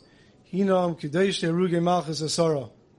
These are the Asar Ruge Malchus, Val Eilani Bechia, Veini Nigra. And over these, I cry, and my eyes overflow with tears. This is the well-known incident of the Asar Ruge Malchus. First thing we have to know is when we say this kina, it's not written in a historical way. From this kina, it looks like as if they were all killed in one time period, which they weren't. It was over a period of more than uh, 50 or 60 years of when they were when they were killed. We say this kina because this is the first kina that is not directly related to the Churban Bayis Rishon or to the Churban Bayis Sheni. We say this kina to recognize that all tragedy stems from the Churban. All tragedy stems from not having the Beis Hamikdash and not having Hashem live among us. And that's why this kina is included. We say it today, we also say it on Yom Kippur for very different reasons. And also for a similar reason. While we cry over it today, on Yom Kippur we say it because in Yom Kippur we are so close to Hashem. We're mamish lefnim, we're inside, and we're inside Hashem. We we bare our hearts and we say over this kino. But on Tisha B'av, we don't have to be lefnai v'lefnim to bare our hearts because the shirish is today. We'll go through the kino to discuss the tragedy of what happened. The king came to Klal Yisrael, to the Rabbanim, and said, Tell me, what's the halacha if you kidnap somebody and you sell him? He said, Oh, the halacha is if you kidnap someone, you sell him, chayiv misa. So the king says, Well, I looked through the history records, I see that there are people who kidnap somebody. The Shvatim kidnapped Yosef but I don't see anywhere where they were held accountable. And Yosef is screaming out for justice. I, the just king, will go and bring him justice. So Shmuel Kohen Gadol said, give us some time. How to deal with this? And it says he went up to Shemayim, he davened, as the Shem went up to Shemayim, and he heard over there that Hashem saying, this is my tekana, this is my gzeira, and you should accept it. And he came down, and that's what he told them and they accepted it. Go through the kina. The first one, what happened was they wanted to kill Rav Shimon, and they wanted to kill Rav Shmuel Kohen Gadol, Rav Shimon Gamliel and Rav Shmuel Kohen Gadol. Each one said, "Kill me first. I can't bear to see the pain of my friend." So they did a they did a lot a lottery, and it was decided that Shmuel Kohen Gadol is going to go is going to go first. Uh, Shmuel Gamliel is going to go first, and they went and they killed him. Then they turned to, as the Kina says, Mizera Aaron, Shoba V'Kosh Lichbais Al Ben Agvira, and they killed Rabbi Shmuel Ben Elisha, the Kohen Gadol. He was a very, very handsome person, and the daughter of the governor said, don't kill him in such a way. He's give him to me. And they said, no, the decree is we have to kill him. And he killed him. But then he turned to his daughter and says, but for you, I'll give him to you. And they took skin off his head, and that is how they killed him, peeling the skin off his face, and they put it on a bust, and that's how he gave it to his daughter to, to enjoy. The kid continues to the next one. To Rabbi Akiva. They came to, to go and to to uh, to kill Rabbi Akiva. And we know the famous thing of Akiva was caught for teaching Torah, and his Talmidim says, Rabbi, why are you teaching Torah? You know you're going to get killed. And he said with the famous mashal with the fish, that fish was swimming back and forth, and a fox comes and says, why, why are you swimming around so much? He says, what do you mean? They're coming after me with nets. So the fox says, here, come on the shore. There are no nets over here. And the fish said, you're the one they call smart in the water, I have a chance to live. On the ground, I'm for sure going to die. Uh, Shir of Gifter would say, says, you take someone, a little kid who has a goldfish that he won by a carnival, look at the fish in the fishbowl. You get up in the morning, the kid comes to look, he sees the fish just sitting there. He says, Tati, the fish is dead. The fish is dead. And you want to show him the fish is not dead. You take the fish and you pick it up, take it out of the water. And all of a sudden the fish starts thrashing around. He says, Oh, he's alive, he's alive. Give him to me. He said, No, no, no. If he stays over, he's going to die. He's thrashing around now because he's about to die. He belongs in the water. He's resting in the water. The water, he can stay alive. And that's what Akiva said. But they came and they caught Rabbi and they started to torture him. And they tortured him for many days. And finally, on Yom Kippur itself, Turnus Rufus said, that's enough. You have to pull off his skin with an iron comb. Vesarkus, besarai, b'masrek, with a comb, shel barzel of steel, lishtabra. And Yatan Ishmasa Bechad, and then as he's saying the word Shema Yisrael Hashem Elkein Hashem Echad, his soul went out. Ubaskal Amra, Ashrecher Bekiva, praiseworthy you Bekiva, Gufcha Tahar B'chol Mini Tahara. Then came the fourth one, which is Ben Bavar of Yehuda, and they went and they killed him, Ben Shivim Shana B'tzida Arura. They went and he was been a, a very pure person, and they then killed him. Then came Rechanir ben Teradyon. Rechanir ben Teradyon, at that time, was was uh, sitting and learning. They surrounded him with um, things of wool, so the fire should go very slow, and they should burn him in in, in pain. And they and they, they set and they set him on fire because they made the, the wool in uh, in water. And as it started to burn, the executioner looks at him and says, if I help you, will, will I get a portion of Olam Haba? And he said, yes. And he quickly increased the fire, and he was uh, burnt up quickly, and he died. And but he took it away and he added firewood, and he was saved. And the Bas Kol came out and says, Rav Chanina and his executioner are together entering Olam Haba. Then we have Rav Chutzpis who was killed uh, Rav, Yeshiv, Rav was, was killed. He was a sefer, and they had wild dogs come and grab his his body and drag him around. That's how he was killed. And then Rav Elazar ben Shemua. Rav Shemua was 129 years old, and he was one day shy of his 30th birthday. And he said, "Please let me live just one more day, so I can say Shema."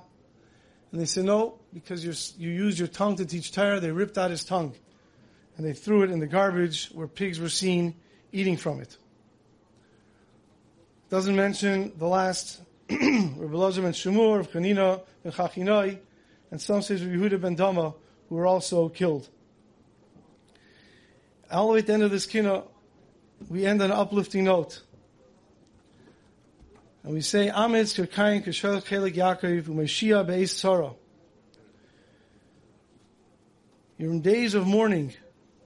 The tzedek yimlech melech yomer shomu yimei Your days of mourning are over. And now you should walk forth in Hashem's light. As we go over this kina, we say how these were killed. And how they were killed. You know, they say Rabbi Kiva was killed and he came out with word echad. He said his whole life he was waiting to give up his life. And now that the opportunity comes, shouldn't he be happy? So if Dov Povarsky was Rosh Ponevezh, when they're running away from the Nazis. They were hiding in different areas. They were hiding in a farm. the Nazis were coming. They ran to the forest. They're running in the forest, and they saw a hut. So they all ran into this hut that was hidden by the trees. And then all of a sudden, Rav Dov Povarsky leaves the hut and he goes to hide by another tree. The Nazis came, they're searching around, they didn't find them, they left. And afterwards, they all came together and they said, Dov Povarsky, why, why did you leave the safety of this place here? He says, that's a latron, it's a, it's, it's a bathroom, it's an outhouse. They said, exactly, the Nazis, if they find us, they won't come in here. He says, I know. But I was scared they would find us, and they would kill us. And if I would get killed while I'm in the bathroom, I could not scream out, Shema Yisrael, Hashem Elokeinu, Hashem Echad. And if I'm going to get killed, I want to be able to scream out, the Shema Yisrael, Hashem Elokeinu, Hashem Echad. This is what we learn in this makkah, in, in this in this kina of the Asuri Malchus. And we recite it because it all comes from Tisha B'Av. You know, Cheskel Levenstein would often say there's only two things left that we have from the Churban Beis Hamikdash. One is, we spoke about earlier, the Kosel Maaravi. The other thing that we have left from the Churban Beis Hamikdash is Sinas Chinam. Those are the two things we have left. We need to get rid of one of them before we can get the other one back in its glory. And that's the message of this kinah. Because the brothers sold Yosef because of jealousy. And that is why we know that the night of Pesach, night of Tisha B'Av always come out the same night. The whole reason why we're down in Mitzrayim, Yosef went down to Mitzrayim, it all started with Sinas Chinam. And we say this kinah, we realize all this terrible, terrible happenings is because of that sinah.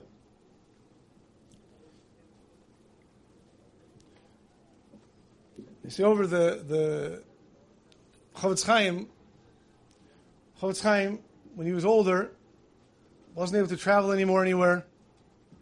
And he went to a kinnis in Warsaw on Tznius to speak to many ladies. And it was very difficult for him, and he came back. A few weeks later, he tells his son to uh, prepare a car, please, because he wants to go to a certain city to speak there. So he says, Tati, you can't, you can't travel really. He says, no, really, I have to go. He says, okay, I'll try to arrange the car for you. But of course, he wasn't arranging any car.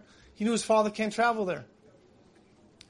He sees his father standing up, getting his cane, and walking out the door. He says, where, where are you going? He says, I'm getting to that village, to that city. If you won't get me a car, I'll have to walk. Walk. He says, late 80s. So okay, he gets in the car, they remove the back seat, they put in a bed, he lies down the back of the car, and they drive to the city. Comes to the city, and there's a bris in town. He says, I want to go to the bris. They bring him to the bris. In a moment, word spreads that the Chofetz Chaim is in town, and everyone comes to this bris. They had the bris. The Chofetz Chaim asked the father of the Rachanimel, said, do you mind if I speak? Of course. Chofetz Chaim starts to speak, and he says over the following story. he says, many years ago, in Baghdad, there was a Rav, and the Rav was a wonderful person, a big Talmid Chacham, and there was a person in davening in shul coming collecting. He's going around collecting from everybody, and he goes to the Rav, and the Rav gave him some money. When this person finished collecting, he realized that uh, obviously he doesn't have enough money, he wants more. So he made went, went around round two. Going around round two, he comes to the Rav as well, but the Rav was in the middle of Shema. So the guy's shaking his hand like this, and the Rav's middle of davening. And the guy's jingling louder, and the Rav is saying Shema. He can't do anything. So this guy takes his hand, he sticks it in between the Rav and his siddur, and he starts to do this. The Rav sees that, he looks up and he smacks the guy in the face. Chutzpah is trying to daven. Well, then the guy finally got the message and he goes away. The Rav finishes Shema, starts down Esrei. In the middle of Esrei, he says, you know what, maybe, maybe that wasn't the right thing to do. If the person was so desperate for money to do that, he must really need it. He quickly finishes Esrei, looks around to see the person to apologize. He can't find him. He runs out of the shul to look for him, can't find him. Starts to run to the other shul, he's not around. He asks around, people say, yeah, they saw him, but I don't know, they don't know where he is. He spent the next few days looking around. He sent messages to other cities, he couldn't find them. Time went on, he forgot about it, and he continued to lead his community, became a big Talmid Chacham, and many years later, in his late 80s, he passes away. Chofetz Chaim saying over the story. It's written in Kol Kisvei Chofetz Chaim if you want to look it up. And Chofetz Chaim starts to say over this person's din v'cheshbon in Shemayim. Comes into Shemayim and they start judging him. All the swarm that he wrote, all the chesed that he did, all the Torah that he learned, all the Torah that he taught. Beautiful. What a beautiful place in Gan Eden. They passed and he's supposed to get. When all of a sudden, a mal comes running and says, what? One second. The Gemara tells us. You hit somebody, you can't go and be in the, in the, in the area of Hashem, you hit another Yid. I said, what do you mean? You see what the person was doing, Bezayin, a Rav, you can't. He hit somebody. Okay, they reconvene, what are they going to do? And they came up with a plan for him. They said, okay, here's your choice. You can go to Gehenna just for a few moments, clear off that problem, and that's it. He says, I don't want to go to Gehenna. He says, not a problem. You can go down again. You'll be born for another 70 years. Make sure you don't hit anybody, and then you're good. He says, I don't want to go back down there. So, okay, so go to Gehenna. Fine. They take him to Gehenna, and he starts to walk there, and it gets hotter and hotter, and he says, it's getting very hot. He says, yeah, it's Gehenna. He said, I don't want to go. Okay, they bring him back. He says, I can't go. It's okay, you have to go down. I don't want to go down. Sends him back to Gehenna, starts to walk. This happened three times. Finally come back and say, no, what's the story here? He says, okay, I can't go to Gehenna even for a few minutes. I'll go down again. But one condition. So what's the condition? I want to be born missing both of my arms. He says, you can't be born missing both of your arms. There's no test. You can't hit anybody. He goes, that's right. No, no, no. The whole reason you're going down there again is to see if you're going to do what you're supposed to do. I can't, I can't do that. And this whole thing went over again. And finally he says, okay, you're telling me I did a lot of mitzvahs, I have a lot of schar. He says, I want to trade half of it with half of my request. At least let me be born missing one arm. The chances of me hitting somebody with one arm is still possible, but I'm not going to get to fight with anybody. So they discuss and they agree that he can be born with one arm. This is the Chofetz Chaim saying over the story. As I'm sure all of you can imagine by now, everybody sitting by this birth was crying because this baby was born with one arm. The Chofetz Chaim said, "You can see I'm old. I can barely travel, but I heard such statements coming out from this city. People saying, "What kind of God do we have? What kind of Hashem do we have? what could a little baby do wrong that a baby is born missing an arm?" And people were speaking negatively about Akash Baruch Hu. I wanted to come and tell you how much this baby gave up to be born missing one arm. And yet, I mean, Akash Baruch Hu's kindness, you were going and speaking against Hashem. We never know why things happen.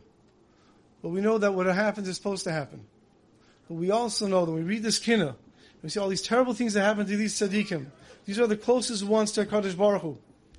And Hashem goes and He takes it on the closest ones because He doesn't have to take it on everyone else. And we hear a tragedy happen to someone else. Besides just trying to help, we have to realize that we have to go and feel that really that should be happening to a lot of people.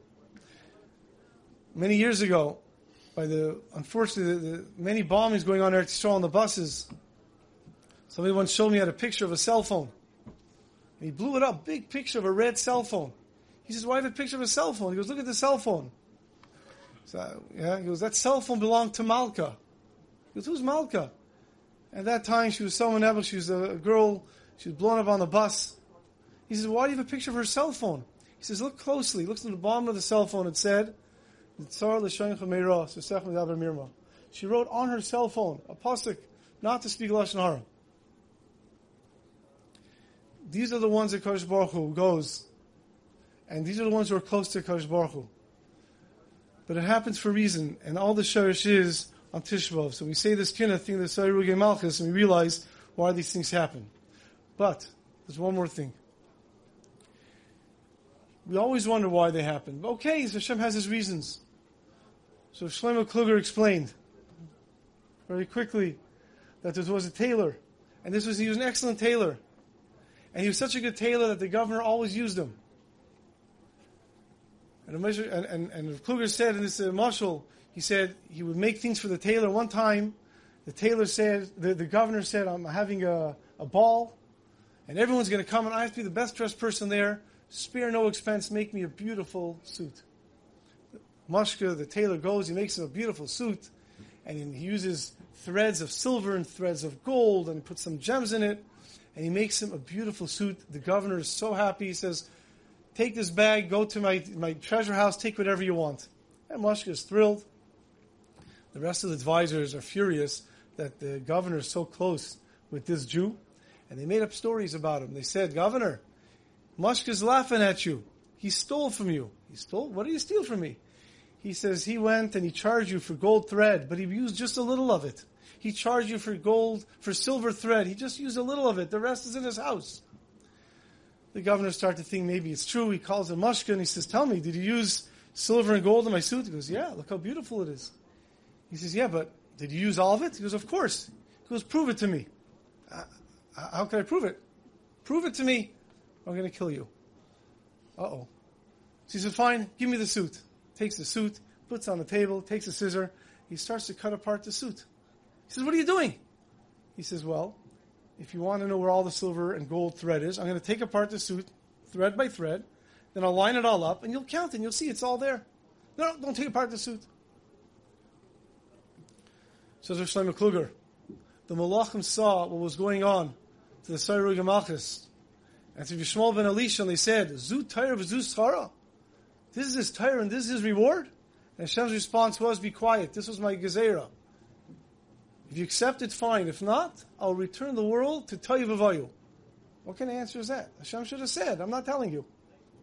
I'm going to turn the world to Tohu Vavohu. Says Hashem, if you want to understand the reason for everything, I'm going to have to unravel the world all the way back to when the world was Tohu Vavohu. I'm going to have to unravel the world all the way to the beginning. You're in this world 70, 80, 100 years. And you want to say, I should understand what's going on for the past over five and a half thousand years? It's impossible. So even though we understand the sherish of all this comes from Tisha B'Av, we have to understand that everything has a reason and a cheshbon. Our skin will be saying, Kinochav Hey, Miyitin Reishi Mayim, holding my head was full of water, Ve'eni Mikar Noizlai, and my eye, my eyes a fountain of tears. As Chalei Tape Vailai, Yeshishe Kaholai, so I can spend all my days crying for the babies and children that were killed. Oh and we should all cry out, Oi, to all this.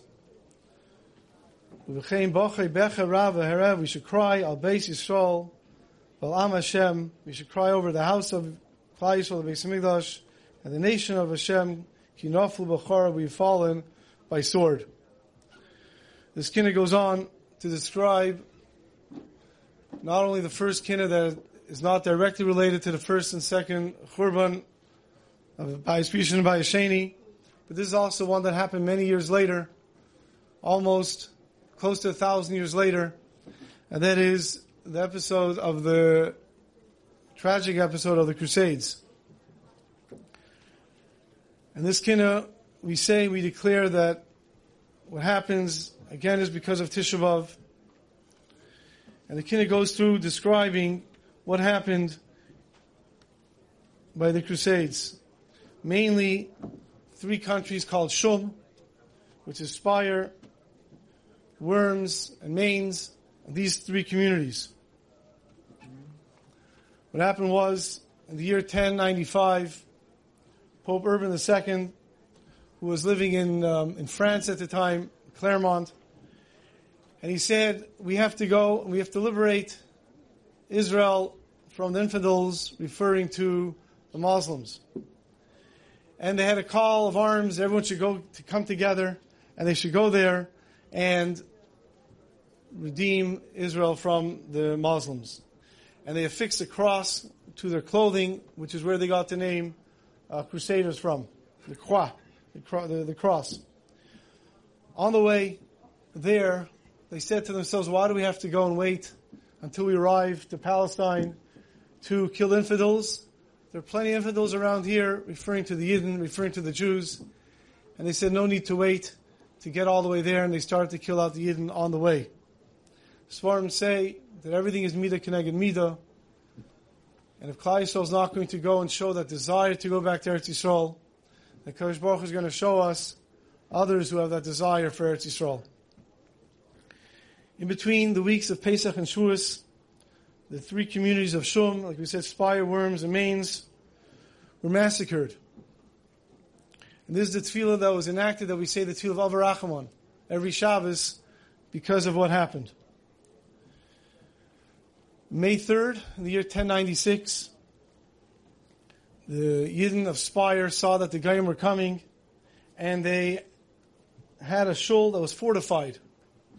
It was all closed off, and the, they all hid inside there. The mob came, they weren't able to break in. And they kept on trying to get in, and they couldn't. They went looking around town to find somebody. They found 10 Yidden, and they killed these 10 Yidden. They found some other people. They gave them a choice to convert or to get killed, tortured to death. Every single person agreed. There was only a few at that time agreed to get killed and not convert. A few days later, May 18th, they moved on to Worms and they started to kill out the Yidden that they can find. Many Yidden went and they hid in the castle of the bishop. And the bishop promised them protection. However, when they came there, the protection was not given. He let them in and, over a thousand, over a thousand Yidden were killed. It was under Shchedish, it was Tivin, they were saying, they were saying Hallel when they were killed. The Yidden were fighting back. One fellow, his name is uh, Simcha Cohn, he was managed to, to get hold to hide a knife, and he stabbed the nephew of the bishop, and he killed him. And whereupon they went and they ripped him apart limb by limb. In Mainz, even though again they also paid for protection, the bishop gave them up, and they also murdered uh, well over a thousand Jews. Moving on to the other cities over there, Cologne, Trier, Regensburg, Metz, altogether killed over 5,000 Yidden. Important to remember in those days, they killed them. It was torturous. They killed them with knives, swords, axes. It was uh, very gruesome. And that is what we say in this kino of what happened to uh, what happened to them. It didn't stop. There was a second crusade. A little later, November 27th of 1095, once again, Pope Urban II declares, Deus vult, which means God wants. This is God's will that we kill them. And another between 60 and 100,000 Christians responded to the call, and they once again went together and, and started to kill out, start to kill Yidden. This is the tefillah, like we said, we say of, of, uh, of Av Harachamim. So when is it going to stop? Rabbi Waxman once said over that there was someone in his yeshiva wasn't well. And he went to visit him. And he wasn't well for a while already. And he's in the hospital. And the child's not responding. And the mother, of course, is sitting there the whole time. And while Rabbi Waxman was there, a nurse came to try to take some blood, a blood test. And she's looking around at the boy's hands, his arms, his legs. And the nurse sticks up her hands and says, I can't prick him anymore anywhere. He was pricked so many times, there's nowhere to prick him anymore for a blood test. And she leaves to go call the doctor. And also the mother sticks up her hands and she says, Ribbono Shel Olam.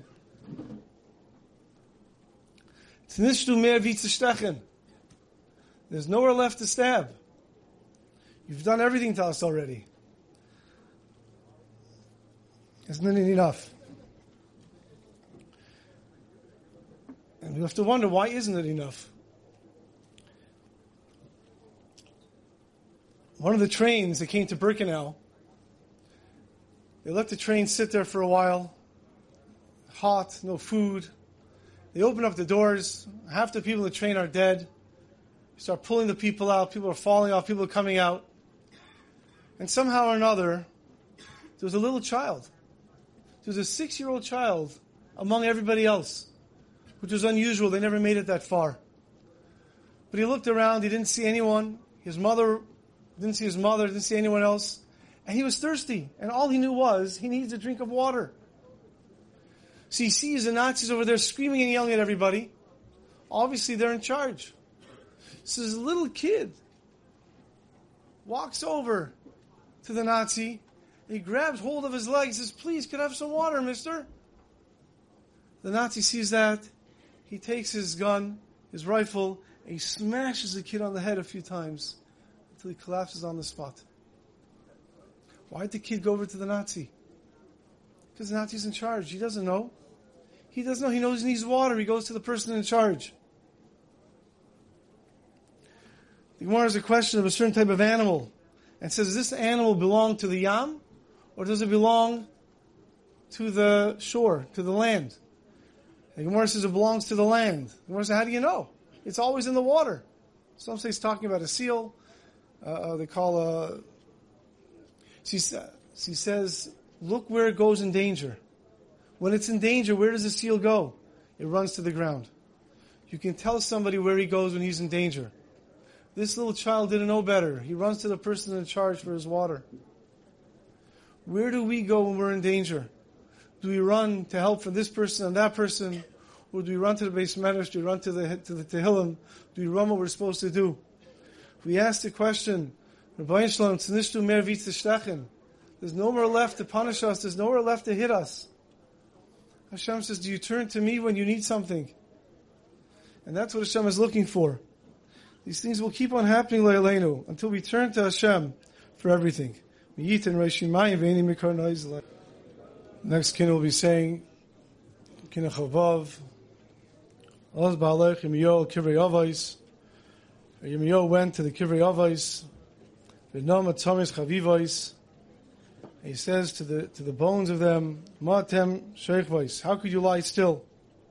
This kin explains. Yirmiyahu Navi is trying to get Klal Yisrael to tshuva, and he's speaking to them and speaking to them for 40 years. For 40 years, Yirmiyahu Navi is trying to get Klal Yisrael to do tshuva, and nothing's happening. They're not responding. And the king explains how he goes to to the Avais and to the Imahais, trying to get them to intercede for them. What happened was, for 40 years, he's trying to go and to get Klaiso to, to do tshuva. No one listened to him. Finally, after 22 years of this, Hashem tells it, I want you to write down Megillas Eicha, Perik Aleph, Beis, and Dalid. Even though the destruction didn't happen yet. But I want you to write it down as if it happened. And this way, when the people will see what you write down, they'll see this is serious. This is really going to happen.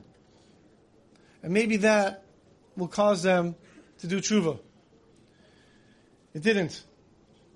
In fact, at the time after he wrote down those those uh, three prakim, he was despised, and the king at the time, Yehoyakim, was very angry at him, and he threw him in jail. At least we don't do that. They threw the Navi in jail. The king threw the Navi in jail for giving this nevuah. But that did not stop Yirmiyahu. And even though when he was in jail, he continued to write it, and he gave it to his Talmid, Baruch ben Neriah, and he took this and he gave it to the king. The king looks at it and says, What's this? He says what the Navi wrote. He says, What does it say? He starts to read from the beginning. Eicha Yashav Adad. Yerushalayim sits by itself. And Yehoyakim, the king, says, Okay, as long as I'm king, I don't care. So he says the next pasuk, Bachu Tivke, Belayla. She cries bitterly in the night, Yerushalayim. Okay, as long as I'm king. Golsa Yehuda Ma'ini. Yehuda's going to go into Golas and suffer. He's okay. As long as I'm king, it's fine. Dark Yitzhi and Avelis. All the roads Yerushalayim will be in Avelis. That's fine, as long as I'm king. The enemies of Yerushalayim will be its leaders. And that, the king also got upset. Says, that can't be.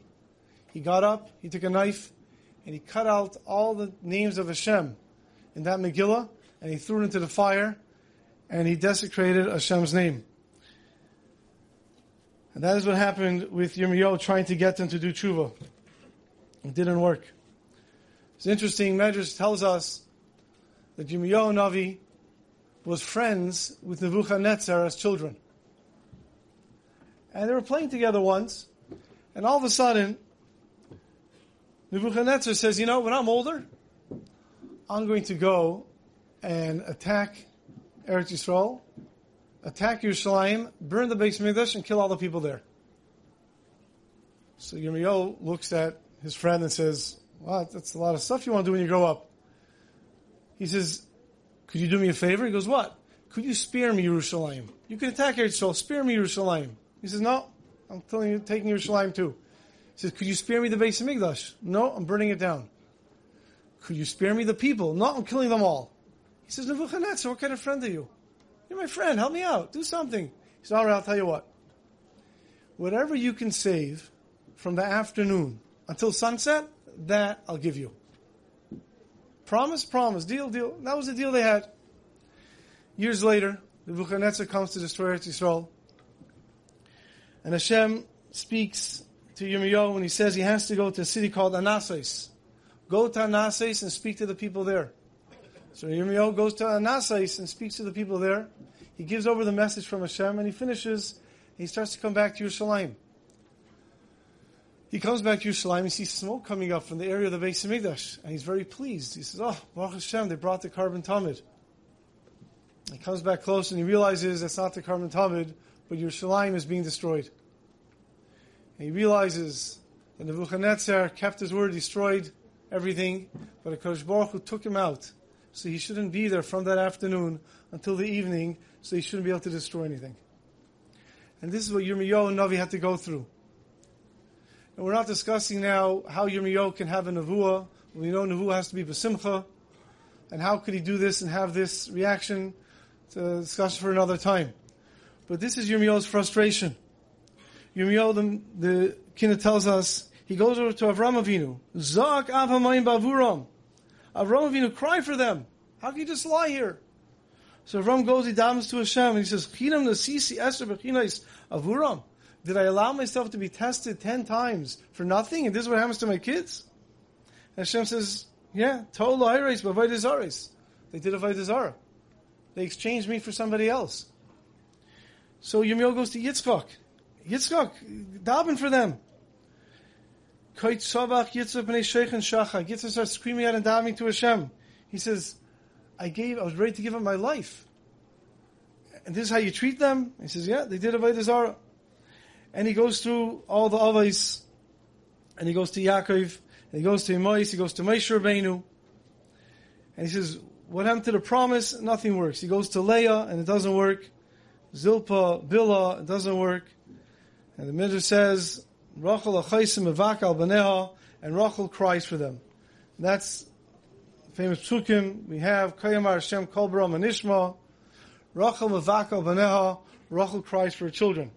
and Hashem answers back, Minikalech mi bechi, ve'inayach medima, you don't have to cry, you don't have to shed tears, Ki yisachar l'fula seich, They're going to return. What did Rachel say different than everyone else? Rachel said, Hashem, what, what are you jealous of? He said, what do you mean they did Avodah Zarah? So Rachel says, you mean those silver and gold things and those stones and wood? Hashem says, yeah. So Rachel says, I wasn't jealous of my own sister, my own flesh and blood. I was ready to give up Yaakov. I was ready to give up everything for her. And you're jealous of stones and, and pieces of wood and silver and gold? And that's when Hashem responds, Mida Kenegin Mida, fine for you, Rachel, they will come back. And that is what the Kina tells us. To go and say this Kina, you have to understand the frustration that that Yirmiyahu had. We know the famous story with Chaim Shmulevitz that he went to daven by Kever Rachel, and he was davening there, and the person who drove him who was supposed to wait outside, went inside to hear what Rechaim Shmulevitz would say. He would say, Rachel, I know Hashem told you to stop crying. But me, Chaim, I'm begging you, Mama, vaint, Mama, vaint. Continue to cry. On the way back, this Talmid turns to Rashiva and says, Rashiva, I don't understand. But Kadosh Baruch Hu tells Rachel not to cry. What gives you the right to tell her to cry? He says, What don't you understand? A father knows that everything is what's going on with his children. He knows what's good for them, what's not. A child can tell, a parent can tell a child, don't cry. Don't cry, it's okay. But a child can always look to a parent and say, cry for me, help me. So Hashem can tell Rachel, don't cry. But me, Rachel's child, I can say, vaint mama, vaint. We have so much Taurus, we need so much. Cry for me, don't stop crying. If you see the frustration of Yirmiyahu had for 40 years telling us what's going to happen. I remember my father telling me he was yeshiva, in yeshiva in a place called Feryard Harmod. And he was there when all of a sudden the Arrow Cross, these young teenage Nazi wannabes showed up with sticks in 1942 when they started beating everybody. If you don't leave, we're going to kill you. So the yeshiva was closed. They all ran home. My father lived in a city called Ungvar. Told me it took him six weeks to get home. He gets home. He comes to his house. He was together with 11 other friends from that yeshiva. They all went home. His mother is so excited to see him. His father comes home from shul, and his first words are, Why are you home? He says, There's no more yeshiva. It's the middle of the Zman. What do you mean no more yeshiva? He goes, Yeah, the Nazis came and closed the yeshiva. He says, The Nazis? What, do you think this is Poland? It's ridiculous. Go back to yeshiva. He said, No, the Nazis, there's no more yeshiva. They didn't believe him. My father, and he said his father didn't want to tell him, Go back to yeshiva. So they didn't know what to do, and they're all discussing it. And they decided they have no choice. They're going to run off to the forest of Ukraine to fight the Nazis. They didn't want to get killed. They saw what's going on. It was only a short while later, the yeshiva guys, how well could they fight in the forest? They turned around to go back. And a little later, the whole town was gone. All the Yidden were taken already. Can you imagine the frustration? You warn somebody if something's going to happen, you know for sure it's going to happen. They don't listen to you. You're wrong. It's not going to happen. That's what Yirmiyahu was doing. Yirmiyahu for 40 years is telling Klal Yisrael what's going to happen. And we have to remember that any generation, the base was not rebuilt. It's as if it's destroyed.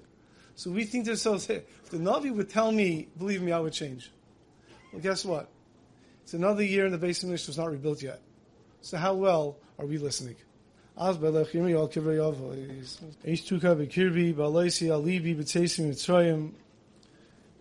an uplifting fire burned in me when we left Mitzrayim, how excited we were. Askira b'tzeisi mirushalayim. When we think of what happened to us and how what happened to us when we left Yerushalayim. This Kino is a study of contrast as it compares in Kina Lamed Aleph how excited and how full of hope and motivation and how good things were when we left Mitzrayim, and then how sad things were and how down-looking and bad it was and painful when we left Yerushalayim. This goes all the way to the end of the Kina, which after this we're going to stand and sing it together. But the last part, which ends in an uplifting note finally, of even though this how this how was with and Mitzrayim, that how it's going to be Beshuvi in Yerushalayim, how it's going to be when we turn to Yerushalayim.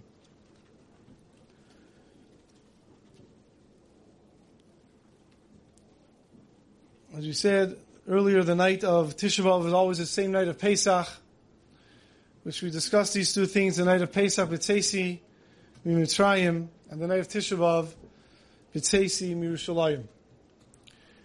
And we know our task is to switch it back, to learn from B'Tzesim Yerushalayim, and to turn that back to Beshuvi Yerushalayim, so we can finally go back, Mirt Hashem, to Yerushalayim.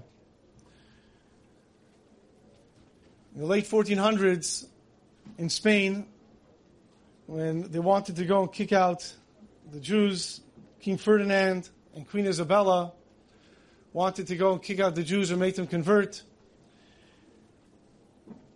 and they passed a law in 1482 that they have to leave. And the Cincino family of Italy, a very powerful family, the Cincino family, with bribes and other connections, managed to push it off. They pushed it off for a few years, and then again the decree was they should leave, and again it was pushed off, and then the decree came finally they have to leave.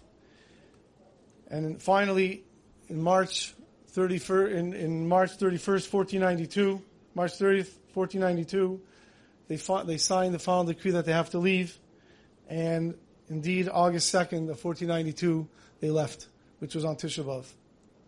On the way out, the Barbanel, who was offered to stay, he didn't want to stay, he wanted to be with, together with the Yidden. On the way out, the Goyim were coming and making fun of the Yidden, and the Yidden who tried to sell their things, they can barely get pennies on the dollar for it. Why should we pay a dollar? We can buy your house for a penny. And as they were leaving, the Barbanel told them to play instruments, to play happy music. They looked at him, you know, okay, it's, it's still it's still Tisha. Why are you playing happy music? Because he was concerned that people would go and maybe convert or maybe lose heart. And he said, play music. And someone said, yeah, but it's Tisha B'av. And he said, Yidden only cry when we were kicked out of Eretz Yisrael. Yidden don't cry when they're kicked out of one gullus to go to another gullus. We're being kicked out of here, we'll go there. We're kicked out of there, we'll go there. A Yid's place is in Eretz Yisrael, and that's when a Yid cries, only, only B'tzeisi mi Mitzrayim. Oh, uh, only B'tzeisi mi Yerushalayim. And again, as a study in contrast, the Kina tells us of a story of the daughter of Nachdima ben Gurion, who was a very wealthy person, and it tells us how one of the Rabbanim was going, Rabbi Yehuda says, B'Shem Rav, he was walking and he sees this, this lady looking, foraging for food, looking around for food. So desperate for food that she was looking in the dung of an animal. The animal went to the bathroom. She's looking. Perhaps there's a there's a kernel of wheat she can have. And she sees him go by. She says, Rebbe, Rebbe, do you have any food for me? And he had nothing for her. He says, Tell me, who are you? And he looks at her. She looks at him and says, Don't you remember me? You were Mesader Kiddushin by my chasna. And he looks at her and he recognizes her as the daughter of Nakdima Ben Gurion. And he turns and he tells his Talmidim there, he said how much money she had for her own money and money from her father and from her father-in-law. Thousands and thousands of dinarim that she had. And now look at her. And then he quoted the pasuk. He says, he started to cry, Bocher Yechem and Zakai. Ashreichem Yisrael, how great you are, Yisrael. Bisman sha'aisim ritzayin shalmakayim. When you do the will of Hashem. Ein kol umma v'loshin shaletas behem. No nation, no language can rule over you. Aisim ritzayin shalmakayim. When you don't do the will of Hashem. Umma shafula. You're given over to a low nation. And not just, v'loy biyad umma shafula. Not just a low nation. Ela biyad behemtan shel umma shafela. But you're even given over to the, to the animals of the lowly nation, that you have to look through the dung of the animal to find some food. And that's what this king is telling us, the difference of how we left Mitzrayim and how we left Eretz Yisrael.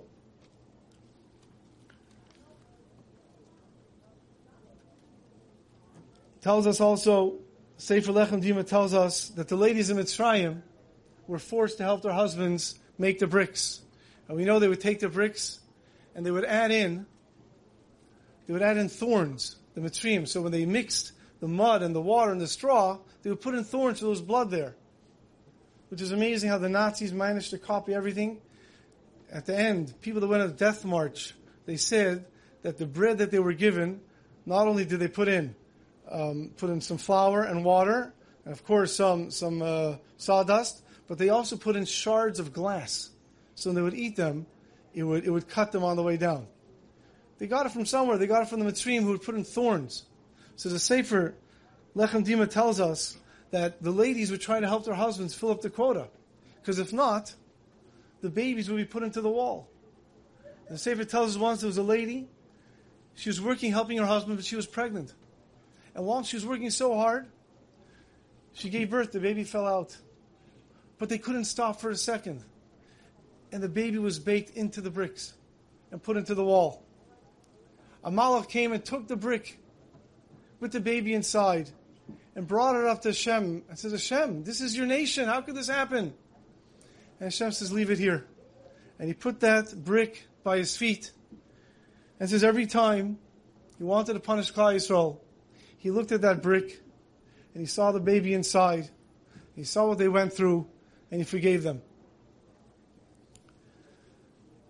Until it came to the Khurban, as we say in the Kina, Hashem went, he took the stone and he threw it down. He says, that's it. The Sinas Chinam, the Vaidazar, everything else, Hashem threw that brick down, and that's how we were able to have the Khurban. That's how, what a place we brought it to. And again, our job is somehow to get from Etzesim Yerushalayim to the Shuvi Yerushalayim. So what are we supposed to do? How are we supposed to do that? How are we supposed to switch from one to the next? The Kazach Magid tells us that if a person wants to speak to the king, you can't speak to the king. If you're a governor, you're a minister, you make an appointment, eventually you'll get an appointment. But if you're a commoner, you're a regular person, you can't speak to the king. There's only one way a commoner can speak to the king, and that is to wait till the king's not in his palace, and the king's going out visiting.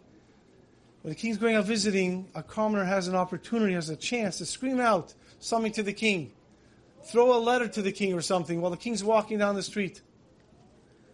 Says the Magid, we know on Tisha B'Av, we feel it the most, the Kadosh Baruch is not in his palace. There is no palace. There's no Beis Hamikdash down here. And therefore, HaKadosh Baruch Hu is out on the street.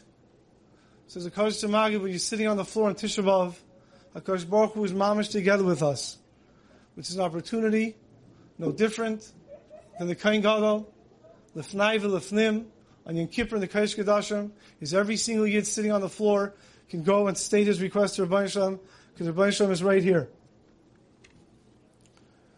Not to lose opportunity. We don't have the Beis Hamikdash, but it comes with opportunities, and that's one of them. But the tefillah has to be a real tefillah. It can't just be, you just daven and that's it. You know, the pasuk tells us, Yaakov was fighting with the Malach. When they finished fighting, it was morning. The Malach says, let me go. And Yaakov says, what are you, a kidnapper? Are you a thief? Why do you have to leave just because it's morning? He says, no, I'm a Malach, and it's my turn to say Shira. So the Gemara says it's his turn to say Shira, so let him say Shira. Let him say Shira later. He's busy. He's in the middle of a fight. So the Gemara tells us an amazing thing. The Gemara in Chulin tells us, Sadi Aleph Amid Aleph Amid Beis, Chavivin Yisrael, that Yisrael is so chashiv l'fnei Kadosh Baruch Hu Yaisim Malachi Yesharis. We are closer, we are more precious to Hashem than Malachim. And you know why? Because Yisrael Aim Shir B'chol Shah. A Yisrael can say Shira to Hashem whenever he wants. A little six-year-old wants to have a candy, makes a shehakol, Hashem listens. Malachi Yesharis, Malachim, Ein Einayim Shira Elva Pamachas Bayayim. A Malach can only say Shira once a day. Amrila, others say, other Malachim, I mean, Pamachas B'Shabbos. Other Malachim can only say Shira once a week. Pamachas B'Chaydesh. Pamachas B'Shana. There's some once a month. Some Malachim only once a year. Pamachas B'Shua. There's some Malachim only once every seven years. Pamachas B'Yovel. There are some Malachim, they only get to say Shira once every 50 years. Pamachas B'Olam. And there's some Malachim who get to say Shira to Hashem only once in their existence. But Yisrael can say whenever they want. Explains Rashi in the Maral. This Malach was created long time ago. But now was his opportunity to say Shira Hashem. This was his one opportunity. Now we can understand what happens. It says one group says Kadesh, then they disappear. Another group Malachim come, the Gemara tells us they say Kadesh, Kadesh, then they disappear. They're gone forever. A third group comes and says Kadesh, Kadesh, Kadesh, Hashem Tzavakes, and they disappear. And they're gone. Now we can understand why are we talking about what the Malachim daven before we say Shema and Shema Esrei. The Malachim, the davening, Oyim Berurim, they're speaking so clearly and together. Who cares what the Malachim are doing? I'm davening. Teretz is, we daven, we get the words in, we get the words out, and we're gone. Could you imagine if you only had one opportunity to daven? Imagine you got daven Shemon Esrei once every 10 years. What would that Shemon Esrei look like? You're about to daven Shemon Esrei, think to yourself, Kadosh, Kadosh, Kadosh. Guess what? The Malachim, once in their existence, then they're gone. We all remember, most of us remember, Birchas Achama. Once every 28 years, we all prepared, we all knew the night before where we're going, how we're getting there, we have our sitter, everything's ready. Is Birchas Achama more chashuv than Shahak Kol Niyah We think it's more chashuv because it's once every 28 years. We say Kaddish, Kaddish, Kaddish, we talk about how the Malachim daven, because the Malachim only get to do once in their existence, these Malachim.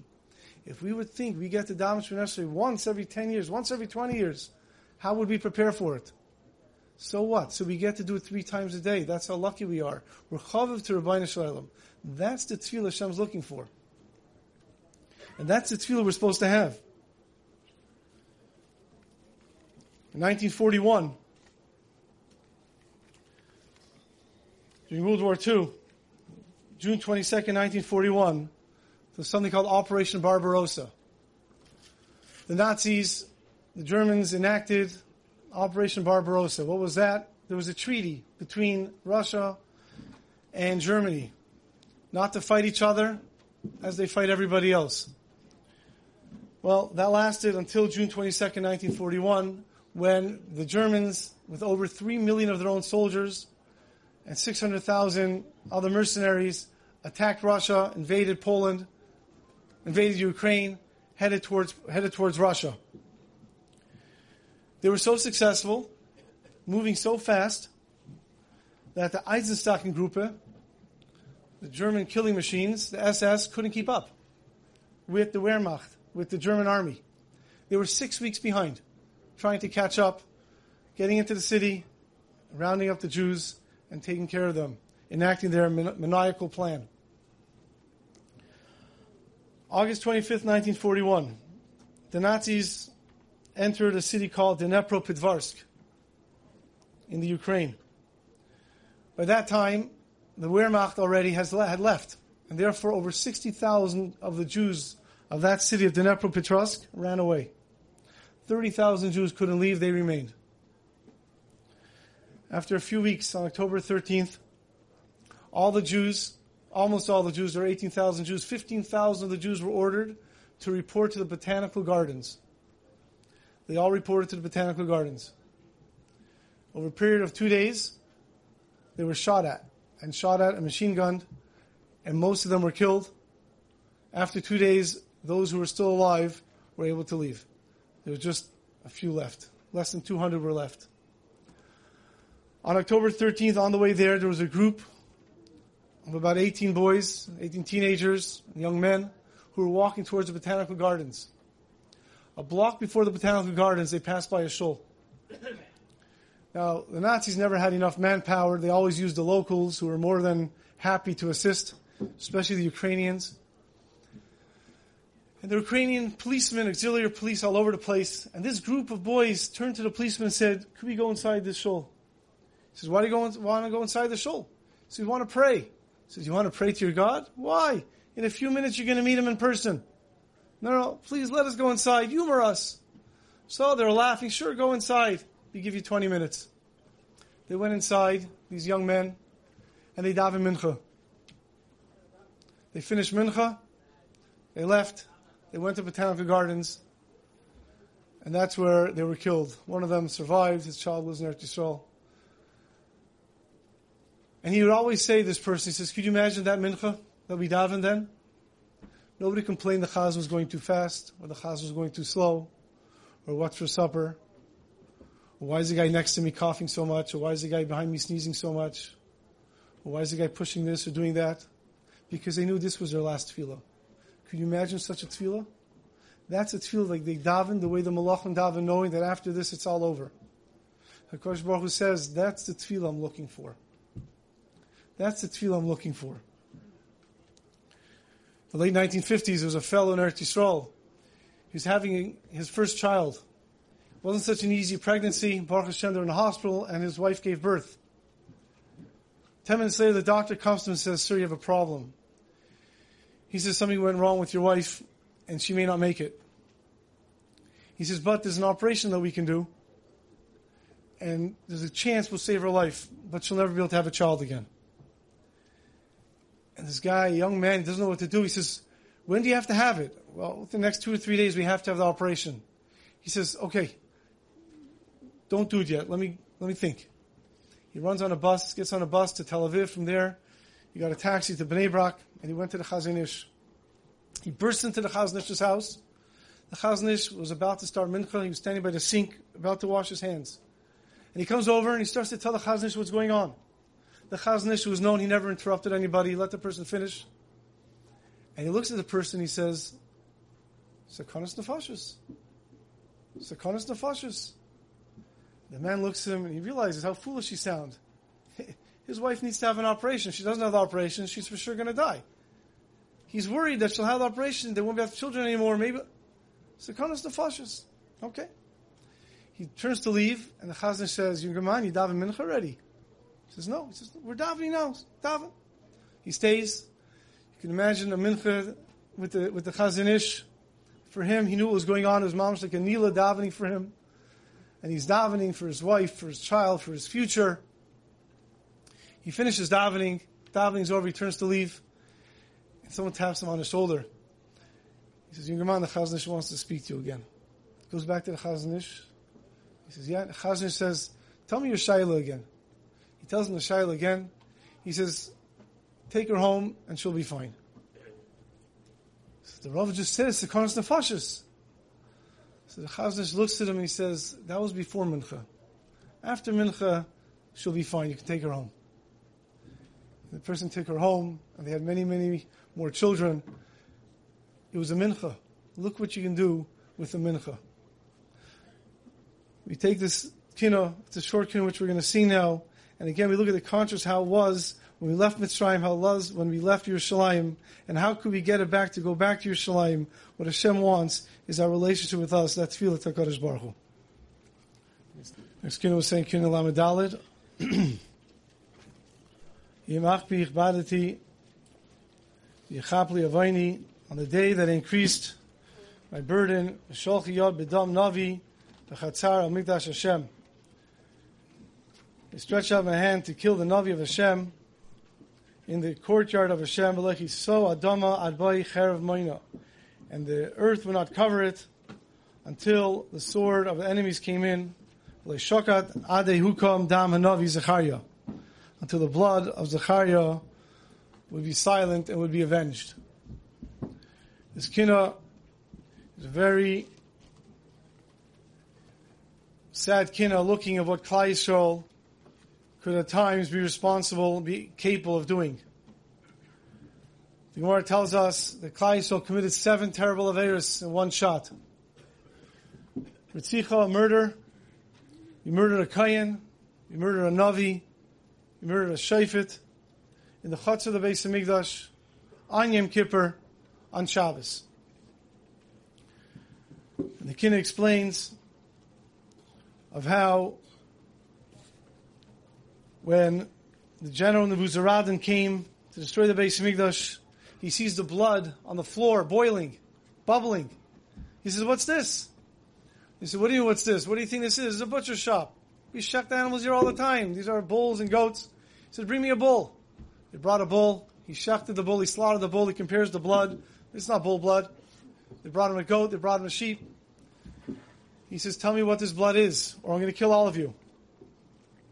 So the Gemara Gittin tells us that if you don't tell me what this is, he tells them, I'm going to tear your, I'm going to comb your skin with, with an iron comb. That was pretty convincing. And they said, look, what should we do? We had this Navi, he was bothering us the whole time. And uh, we stopped him, we killed him. He said, oh really? If that's the case, I'm going to appease him. What did he do?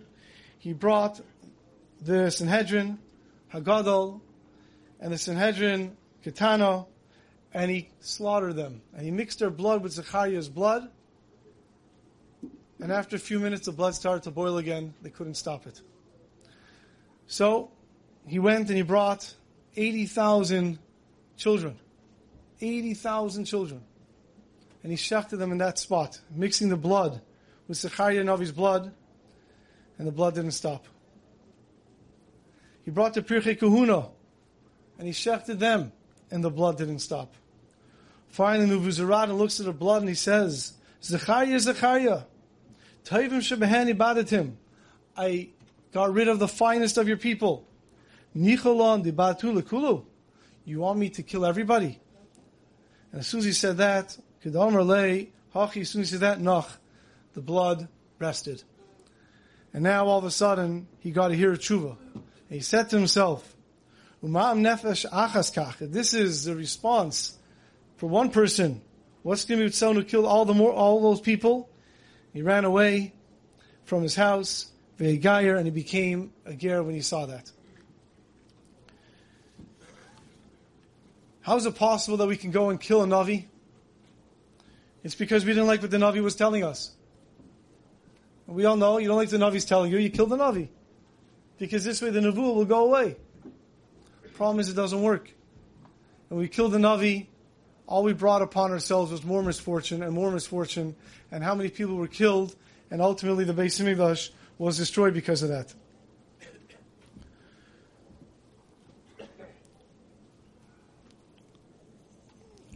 Yitzchak Yedidya Frankel, so the story last year, who's the father-in-law of Rabbi Lau, was invited by the Polish government to come to Poland, and they were having an anniversary uh, anniversary celebration over there.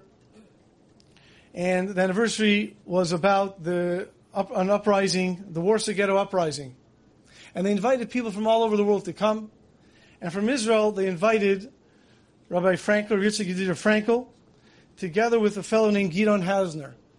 Gidon Hausner was the prosecutor by the Eichmann trial, and therefore they invited him as well. But when they brought them there, there were no other Jews by the ceremony. And even though it was many years later, there were still many Yidden living there as communists. And they couldn't really live as openly as Yidden. They were scared. And by the ceremony, nothing Jewish was related to this. They said, sure, there's a Polish uprising in the Warsaw Ghetto, forgetting to mention the Jews at all. They kept on saying Polish people and Polish people. And finally, Yitzhak Yedidia Frankel, he wasn't scheduled to speak. When the last speaker finished, he walks over to the mic. He says over a Mishnah, and he starts to say Kaddish. Because he sees out of the corner of his eyes, in the, in the park next to the other street next to where the ceremony was, there were a bunch of Yidden watching. And as he said Kaddish, they would scream out, Amen Yeshmi Rabbah. Then they went from there to Treblinka. And they're going to have a ceremony by Treblinka. On the way walking to Treblinka, as they're getting closer and closer, Rabbi Frankel looks down and he sees bones, fragments of bones, little pieces of bones that he couldn't believe. He turns to one of the tour guides and says, what, What's all this stuff here? He says, Those are bones. He says, Bones from what? He goes, Rabbi, those are, those are human bones. He says, Human bones on the side of the road? He says, Rabbi, this is Treblinka. What do you think happened here in Treblinka? Don't you know anything? He says, I know very well what happened to Treblinka. But how could you leave bones over here? Aren't you embarrassed? I know what happened to Treblinka. You guys did Treblinka. He says, Rabbi, he says, you know how many times we tried to get rid of these bones? We dug holes and we buried it. And a year later, they came to the surface again. We dug holes again, we buried it. And a year later, came to the surface again. We put blacktop on top with steamrollers.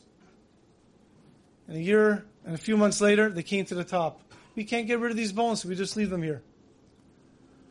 Rabbi Frankel asked someone, someone had a newspaper there, he borrowed his newspaper and he went down and he started to collect, together with Gideon Hausner, to collect, as everyone else was watching, all these little pieces of bones. He brought it back with him to Eretz Yisrael, and he made them at Seva, it says at Kadesh and he buried those bones. And every year on that yahrzeit, he goes there and he says Kaddish for them.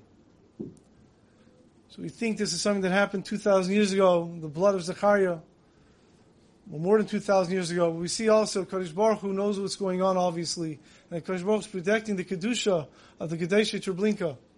And it took someone to come to bring them back to Eretz Yisrael. But if we go and we say this kinna, it's not a long kinna. But we have to understand it's a very straightforward kinna, as we say at the end. How we, um, havinu v'rishanu, Hashem, we sinned, we were wicked. And then we say the words that are hard to say. We murdered your Navi, we recognize what we did, but still, but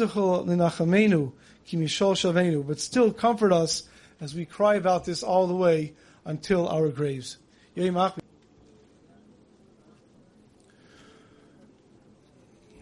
Second to last kina we're going to be saying, kina lamed. So the kinnis known as uh, the Tziyanim. A bunch of kinnis that start with the word Tziyan, Alesh Shali, L'Shleimus Yirayach, Darshe Shleimech, Vehin Yeser Adarayach.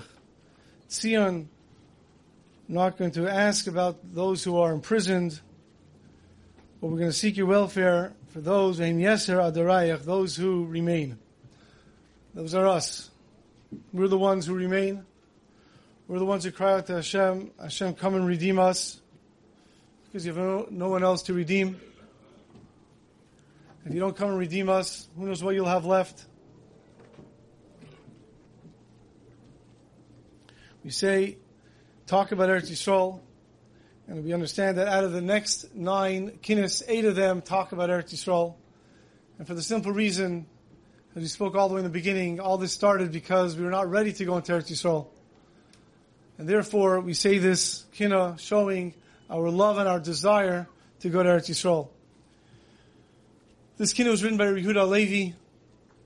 It's well known. He wrote the Kuzari, and whether it's just a mushal or actually happened, it's up for discussion. But the Sefer says how the king gathered together people from different religions.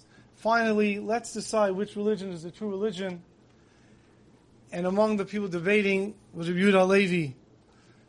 And they speak about different things, and at the end, the king tells Yehuda Levi, you know, you're very convincing. But if you're right, and if you're correct, then you're a hypocrite. He says, why is that? He says, you speak about the Jews and you speak about Eretz Yisrael, and yet you live here. Yehuda Levi later on said, he goes, I had an answer for every question he asked, except for that one. Why indeed am I here? Why am I not there? And as the story goes, he made his way to Eretz Yisrael, and when he got there, different places that say happened, he got off his horse, he bent down to kiss the ground, and an Arab horseman drove by and trampled him. We speak about in this kinna how we desire to go to Eretz Yisrael, and we talk about Eretz Chemda, Taiva, Urechava. We say it's a it's a land that it's it's good and it's expansive. And we have to wonder. We all know Eretz Yisrael is not such a large place. Eretz Yisrael is that line on the map that if you look closely, you see it's really two lines, and in between there is Eretz Yisrael. How could we, we can say it's precious, how could we say Eretz Yisrael is Rechava? And it all matters where it is. If a person tells you I'm a very wealthy person because I own an acre of land, your next question has to be is where is that acre of land? Say, oh, it's in Nebraska. For an acre of land in Nebraska, you can get a cup of soda. But if your acre of land is in Midtown Manhattan, then you're a wealthy person. It's the same acre of land, but it matters where it is. And Eretz Yisrael, every spot of Eretz Yisrael is so precious. We just learned in last week's parsha. It says Nahar Hagadol, Nahar Paras, the great river, the river of Paras, the Euphrates River, which is the real border of Eretz Yisrael by Iraq. Why is it called Yam Hagadol, the Nahar Hagadol? It's from the smallest rivers mentioned in the Torah. And Rashi explains because it's associated with Eretz Yisrael. Anything associated with Eretz Yisrael makes it special, makes it important, makes it big. And that's what we say in this kinna. They say over that the, the Sefer Shabbat Leket says, there's a story in, in, in uh, Kufnun Hay, in Shabbat Leket, that the loch is when you bench, you have to take the knives off the, off the table. Because once a person was benching, and he was thinking how wonderful Eretz Yisrael, V'nei Yerushalayim, Yerushalayim is going to be rebuilt, and the Beis Hamikdash, and the Karbanis, he was going through the whole thing in his mind, and then he opened up his eyes, he realized the whole thing wasn't real. He was just thinking it. And he took the knife and he stabbed himself. So therefore, the, the minig is we don't keep a knife on our table when we bench. Somebody once asked us, Friedrich Rebbe, he said, does that halacha still apply today? And he thought for a moment, he says, yes, it applies today. Because why does it apply today?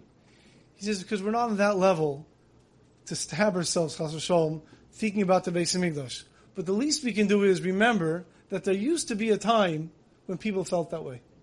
If we take the knife off, we think, you know why we're taking off the knife? Because there used to be a time when people would think so much into the Beis Hamikdash that they were in danger of stabbing themselves. Me yaseli kanfayim ba'richik nidaid. If only someone would make me wings, I can wander far away and fly to Eretz Yisrael. For the years they're saying this, the hundreds and thousands of years they're saying this kinna. Hundreds of years they're saying this kinna. It was a metaphor. If there could be only wings that would fly to Eretz Yisrael.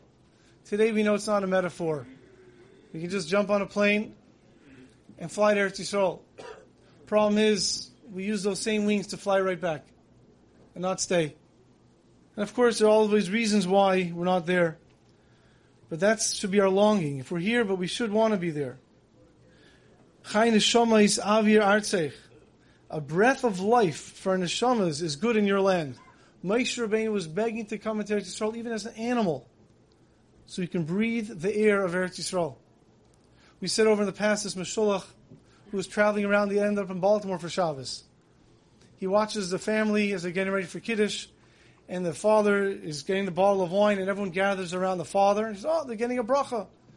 But then the father opens up the wine, pours the, the becher, and the kids just walk back to their seat. He didn't give them a bracha.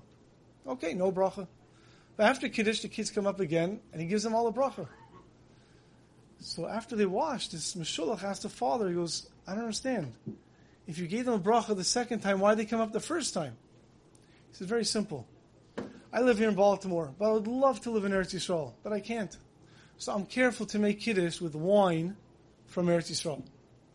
But you ever see the way they fill up a bottle of wine? They don't fill to the top. There's a little air in the on top. So wherever that bottle was filled up, it has air from that place. If it's from Italy, there's air from Italy in there. But this was filled up in Eretz Yisrael, which means there's air from Eretz Yisrael in that bottle. So every Friday night, my family gathers around. So when I open up a new bottle of wine, and a little air comes out, we can all breathe in the air of Eretz Yisrael. And that Meshulach turned red. Because he said to himself, he does a lot of breathing in Eretz Yisrael. All day, that's what he does in Eretz Yisrael. He breathes. That's what he does for a living. Stop that and you're gone. And now this family gets together to breathe the air of Eretz Yisrael. So does he really feel that? But we say that in the Kinnah. What are we going to think when we say it? Neshomis, Avir, Artsech. That's how bad we, we should want to go to, to, um, to Eretz Yisrael. And that is the feeling we're supposed to have when we lay in these. But we have to make sure, because we're such contact with Eretz Yisrael, so many things go on, not to do the same Avera the Meraglim did. And speak bad about Eretz Yisrael. You know, there's a person who has a uh, air conditioning store in Eretz Yisrael. And by a section of air conditioning, electronics, by a section of air conditioning, he has a sign. The sign says, Mazgina de Rav Asi v'Rav Ami. The air conditioners of Rav Asi and Rav Ami. Now, Israelis may be advanced, but Rav Asi and Rav Ami did not have air conditioners. So how could he have an air conditioner? The Gemara says when they would give shiur under the tree, they would constantly move the crowd, so the crowd will always be in, sh- in the shade. As the sun was moving, the, they would move, so they would always be in the shade. Chas v'shalom, somebody should say, it's too hot here. I'm uncomfortable here in Eretz Yisrael. And therefore, he would move them that way. How important it is to only speak positively about Eretz Yisrael. This person says, I'm selling air conditioners. No one should ever say that they are hot in Eretz Yisrael. It says in Yoma, Kohen Gadol at the end of the Vaidi would lane, and then he would say, Yaisim Ashi Karasi Lefnechem Kasav Khan. More than I read to you, there is written here. We, we skipped a lot of the kinnis. The person's available the whole day to say them and to mourn over the Beis Hamikdash throughout the day. This is the last kinna we'll be saying. Afterwards, we're going to sing the kinna. We'll stand and sing it. Eli Tzion. Kinna Mem Hey. And then we'll say Asher Tzion. Eli Tzion, cry over Tzion, Veren, and cities, Kama Isha B'Tzireha.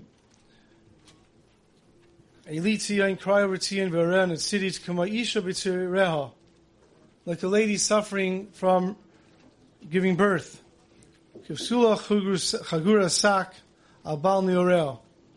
Like a lady, a young girl in her sackcloth, crying for the husband of her youth. And we go through this kinna, comparing ourselves to a lady who's crying by the birth. The question is obvious of all the pains, why do we talk about the birth pains of a, of a pregnant lady? Tisha B'Av 1947 in Bnei Brak, Rav Kahaneman, the the Ponevezh Rav, got together the Bachrim who were there. Unfortunately, all those Bachrim were people who went through the war, lost their parents, many of them went through terrible, torturous times. He did not need to explain to them and give them motivation to cry for the Beis Hamikdash. They knew exactly what they were missing. But he asked them, he says, what's the comparison here to birth pains of a lady? And he explained to them, he said, when a lady's in the terrible pain, she's thinking about the pain, and she's crying and she screams, she's never going to do this again. Until the baby is born, then she's ready to have another. And that's because she sees the fruit of that pain. When we cry in Tisha B'Av, we're not really crying over the Beis Hamikdash that we lost. Nobody cries over something you lost 2,000 years ago. We are crying over what we are missing right now. And that's why we know we cry like a lady giving birth because we know that we're going to get something for our pain. We're going to get something for our crying, for our mourning. And that is we're going to get the Beis Hamikdash. And the closer and the more that we do, the closer we'll get to it.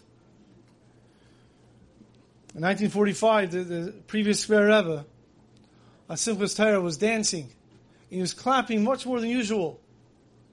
And this bothered his wife, the Rebbitzin, very much. She was very upset and disturbed that her husband was dancing so much. And when they came home that night, she asked her husband, Why are you dancing so much? And that's because three weeks earlier, their young daughter, Feiga Malka, was Nifter, was Nifteris. She was only 20 years old. They were still in the Shleishim, and she was wondering how could her husband clap and dance so much?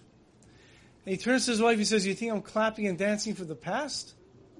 I'm clapping and dancing for the future. And that's why I can clap and dance. And it's the same with us. We're not crying about the past. We're crying for what could be right now. So, a few moments we have left. We spoke in the past years what it is that we can do. Everyone's fond of saying the Beis Hamikdash was destroyed because of sinas chinam, and we have to have a havas chinam. And everyone knows you don't hate people for no reason. Everyone's got a good reason. The pshat of sinas chinam means your reason is not good enough compared to what you're losing out by hating the person.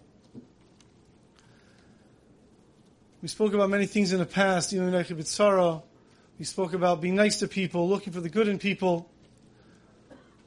You know, there's a mitzvah in the Torah that says, Don't hate your friend in your heart. Which means if you hate somebody, you have to say, Ruvain, I just want you to know, I, I hate your guts. I did a mitzvah deraisa. How is that possible? How could the Torah tell you, go over to, ignore him, avoid him, move to another town? No, you can't hate him in your heart. You have to tell him. How could that be? So Rabbi Levine said he always had the question until one time he got the answer. One time he was walking down the street, and uh, I'm sorry, a person was walking down the street, and a person sees Rav Aryeh walking down the street, and there was a levaya. A lot of people buy this levaya in Meah Shearim, and he sees Rav Aryeh Levine by levaya too. Very nice. He joins the levaya. Then he sees Rav Aryeh Levine cut out of the levaya, and he goes into a flower uh, store, a flower store, a florist. This guy's walking with the crowd. About five minutes later, he sees him come out with a flower pot, and he, he joins the procession. The guy thinks to himself, "Really? You have no other time to buy yourself a flower pot with a flat with a plant? than during a funeral, you couldn't wait 20 minutes?" And he's very upset at him. He says, "This is the tzaddik they call Rav Levine. Now you see what he's all about." And a few weeks passed, and he came to the parsha and he's reading the pasuk and he says, "Uh oh, he had no choice. He goes to Rav Levine's apartment, he knocks on the door. Rav Levine opens up with a big smile. Ah, yes, Shalom what can I do for you? He says, I'm here to do a mitzvah. It's very uncomfortable. He says, okay. He goes, I want you to know I hate you. So, oh, okay. Th- thank you for telling me. Do you want to come in for a drink? He says, no, I hate you. He says, okay, okay. Could you just do me a favor? Could you just tell me why you hate me? He says, yeah. And he told him what happened. He says, no, okay, you're 100% right. But give me a minute to explain to you what happened. There's a person in the hospital who has leprosy, and it's highly contagious. No one's allowed to visit him. They only let in his wife and myself, and we can't go in more than four feet near his bed. His wife came to my house that morning of that Levaya and told me that her husband died. And they're taking all his clothing and they're burning it because that's what they have to do with it. And they're burying him.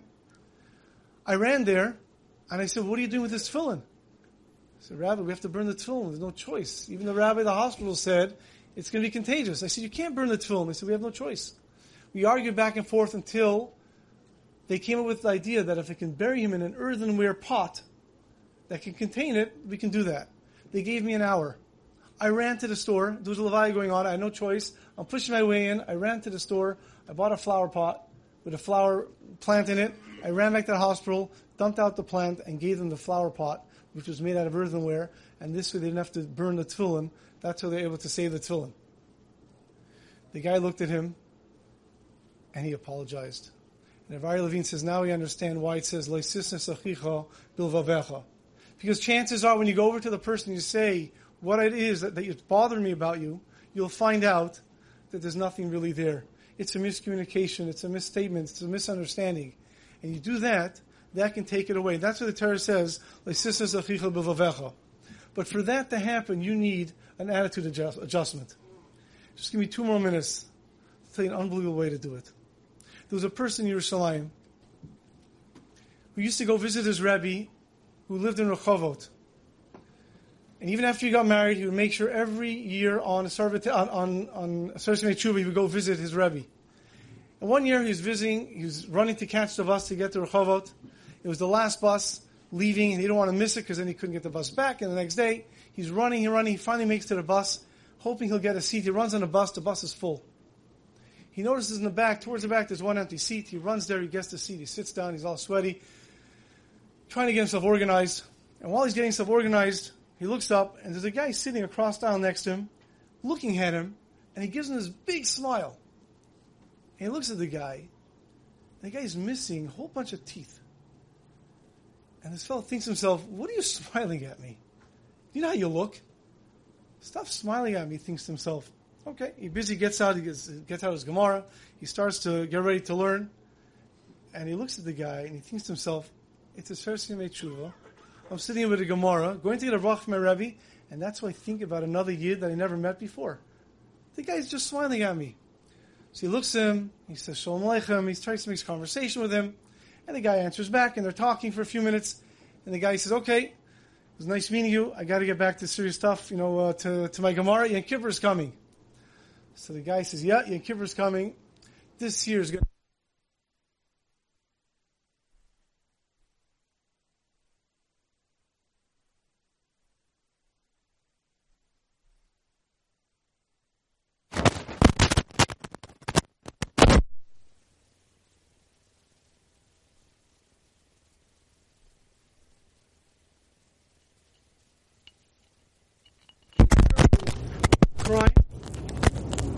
to people. They, I had a, had a court case, and they threw me in jail.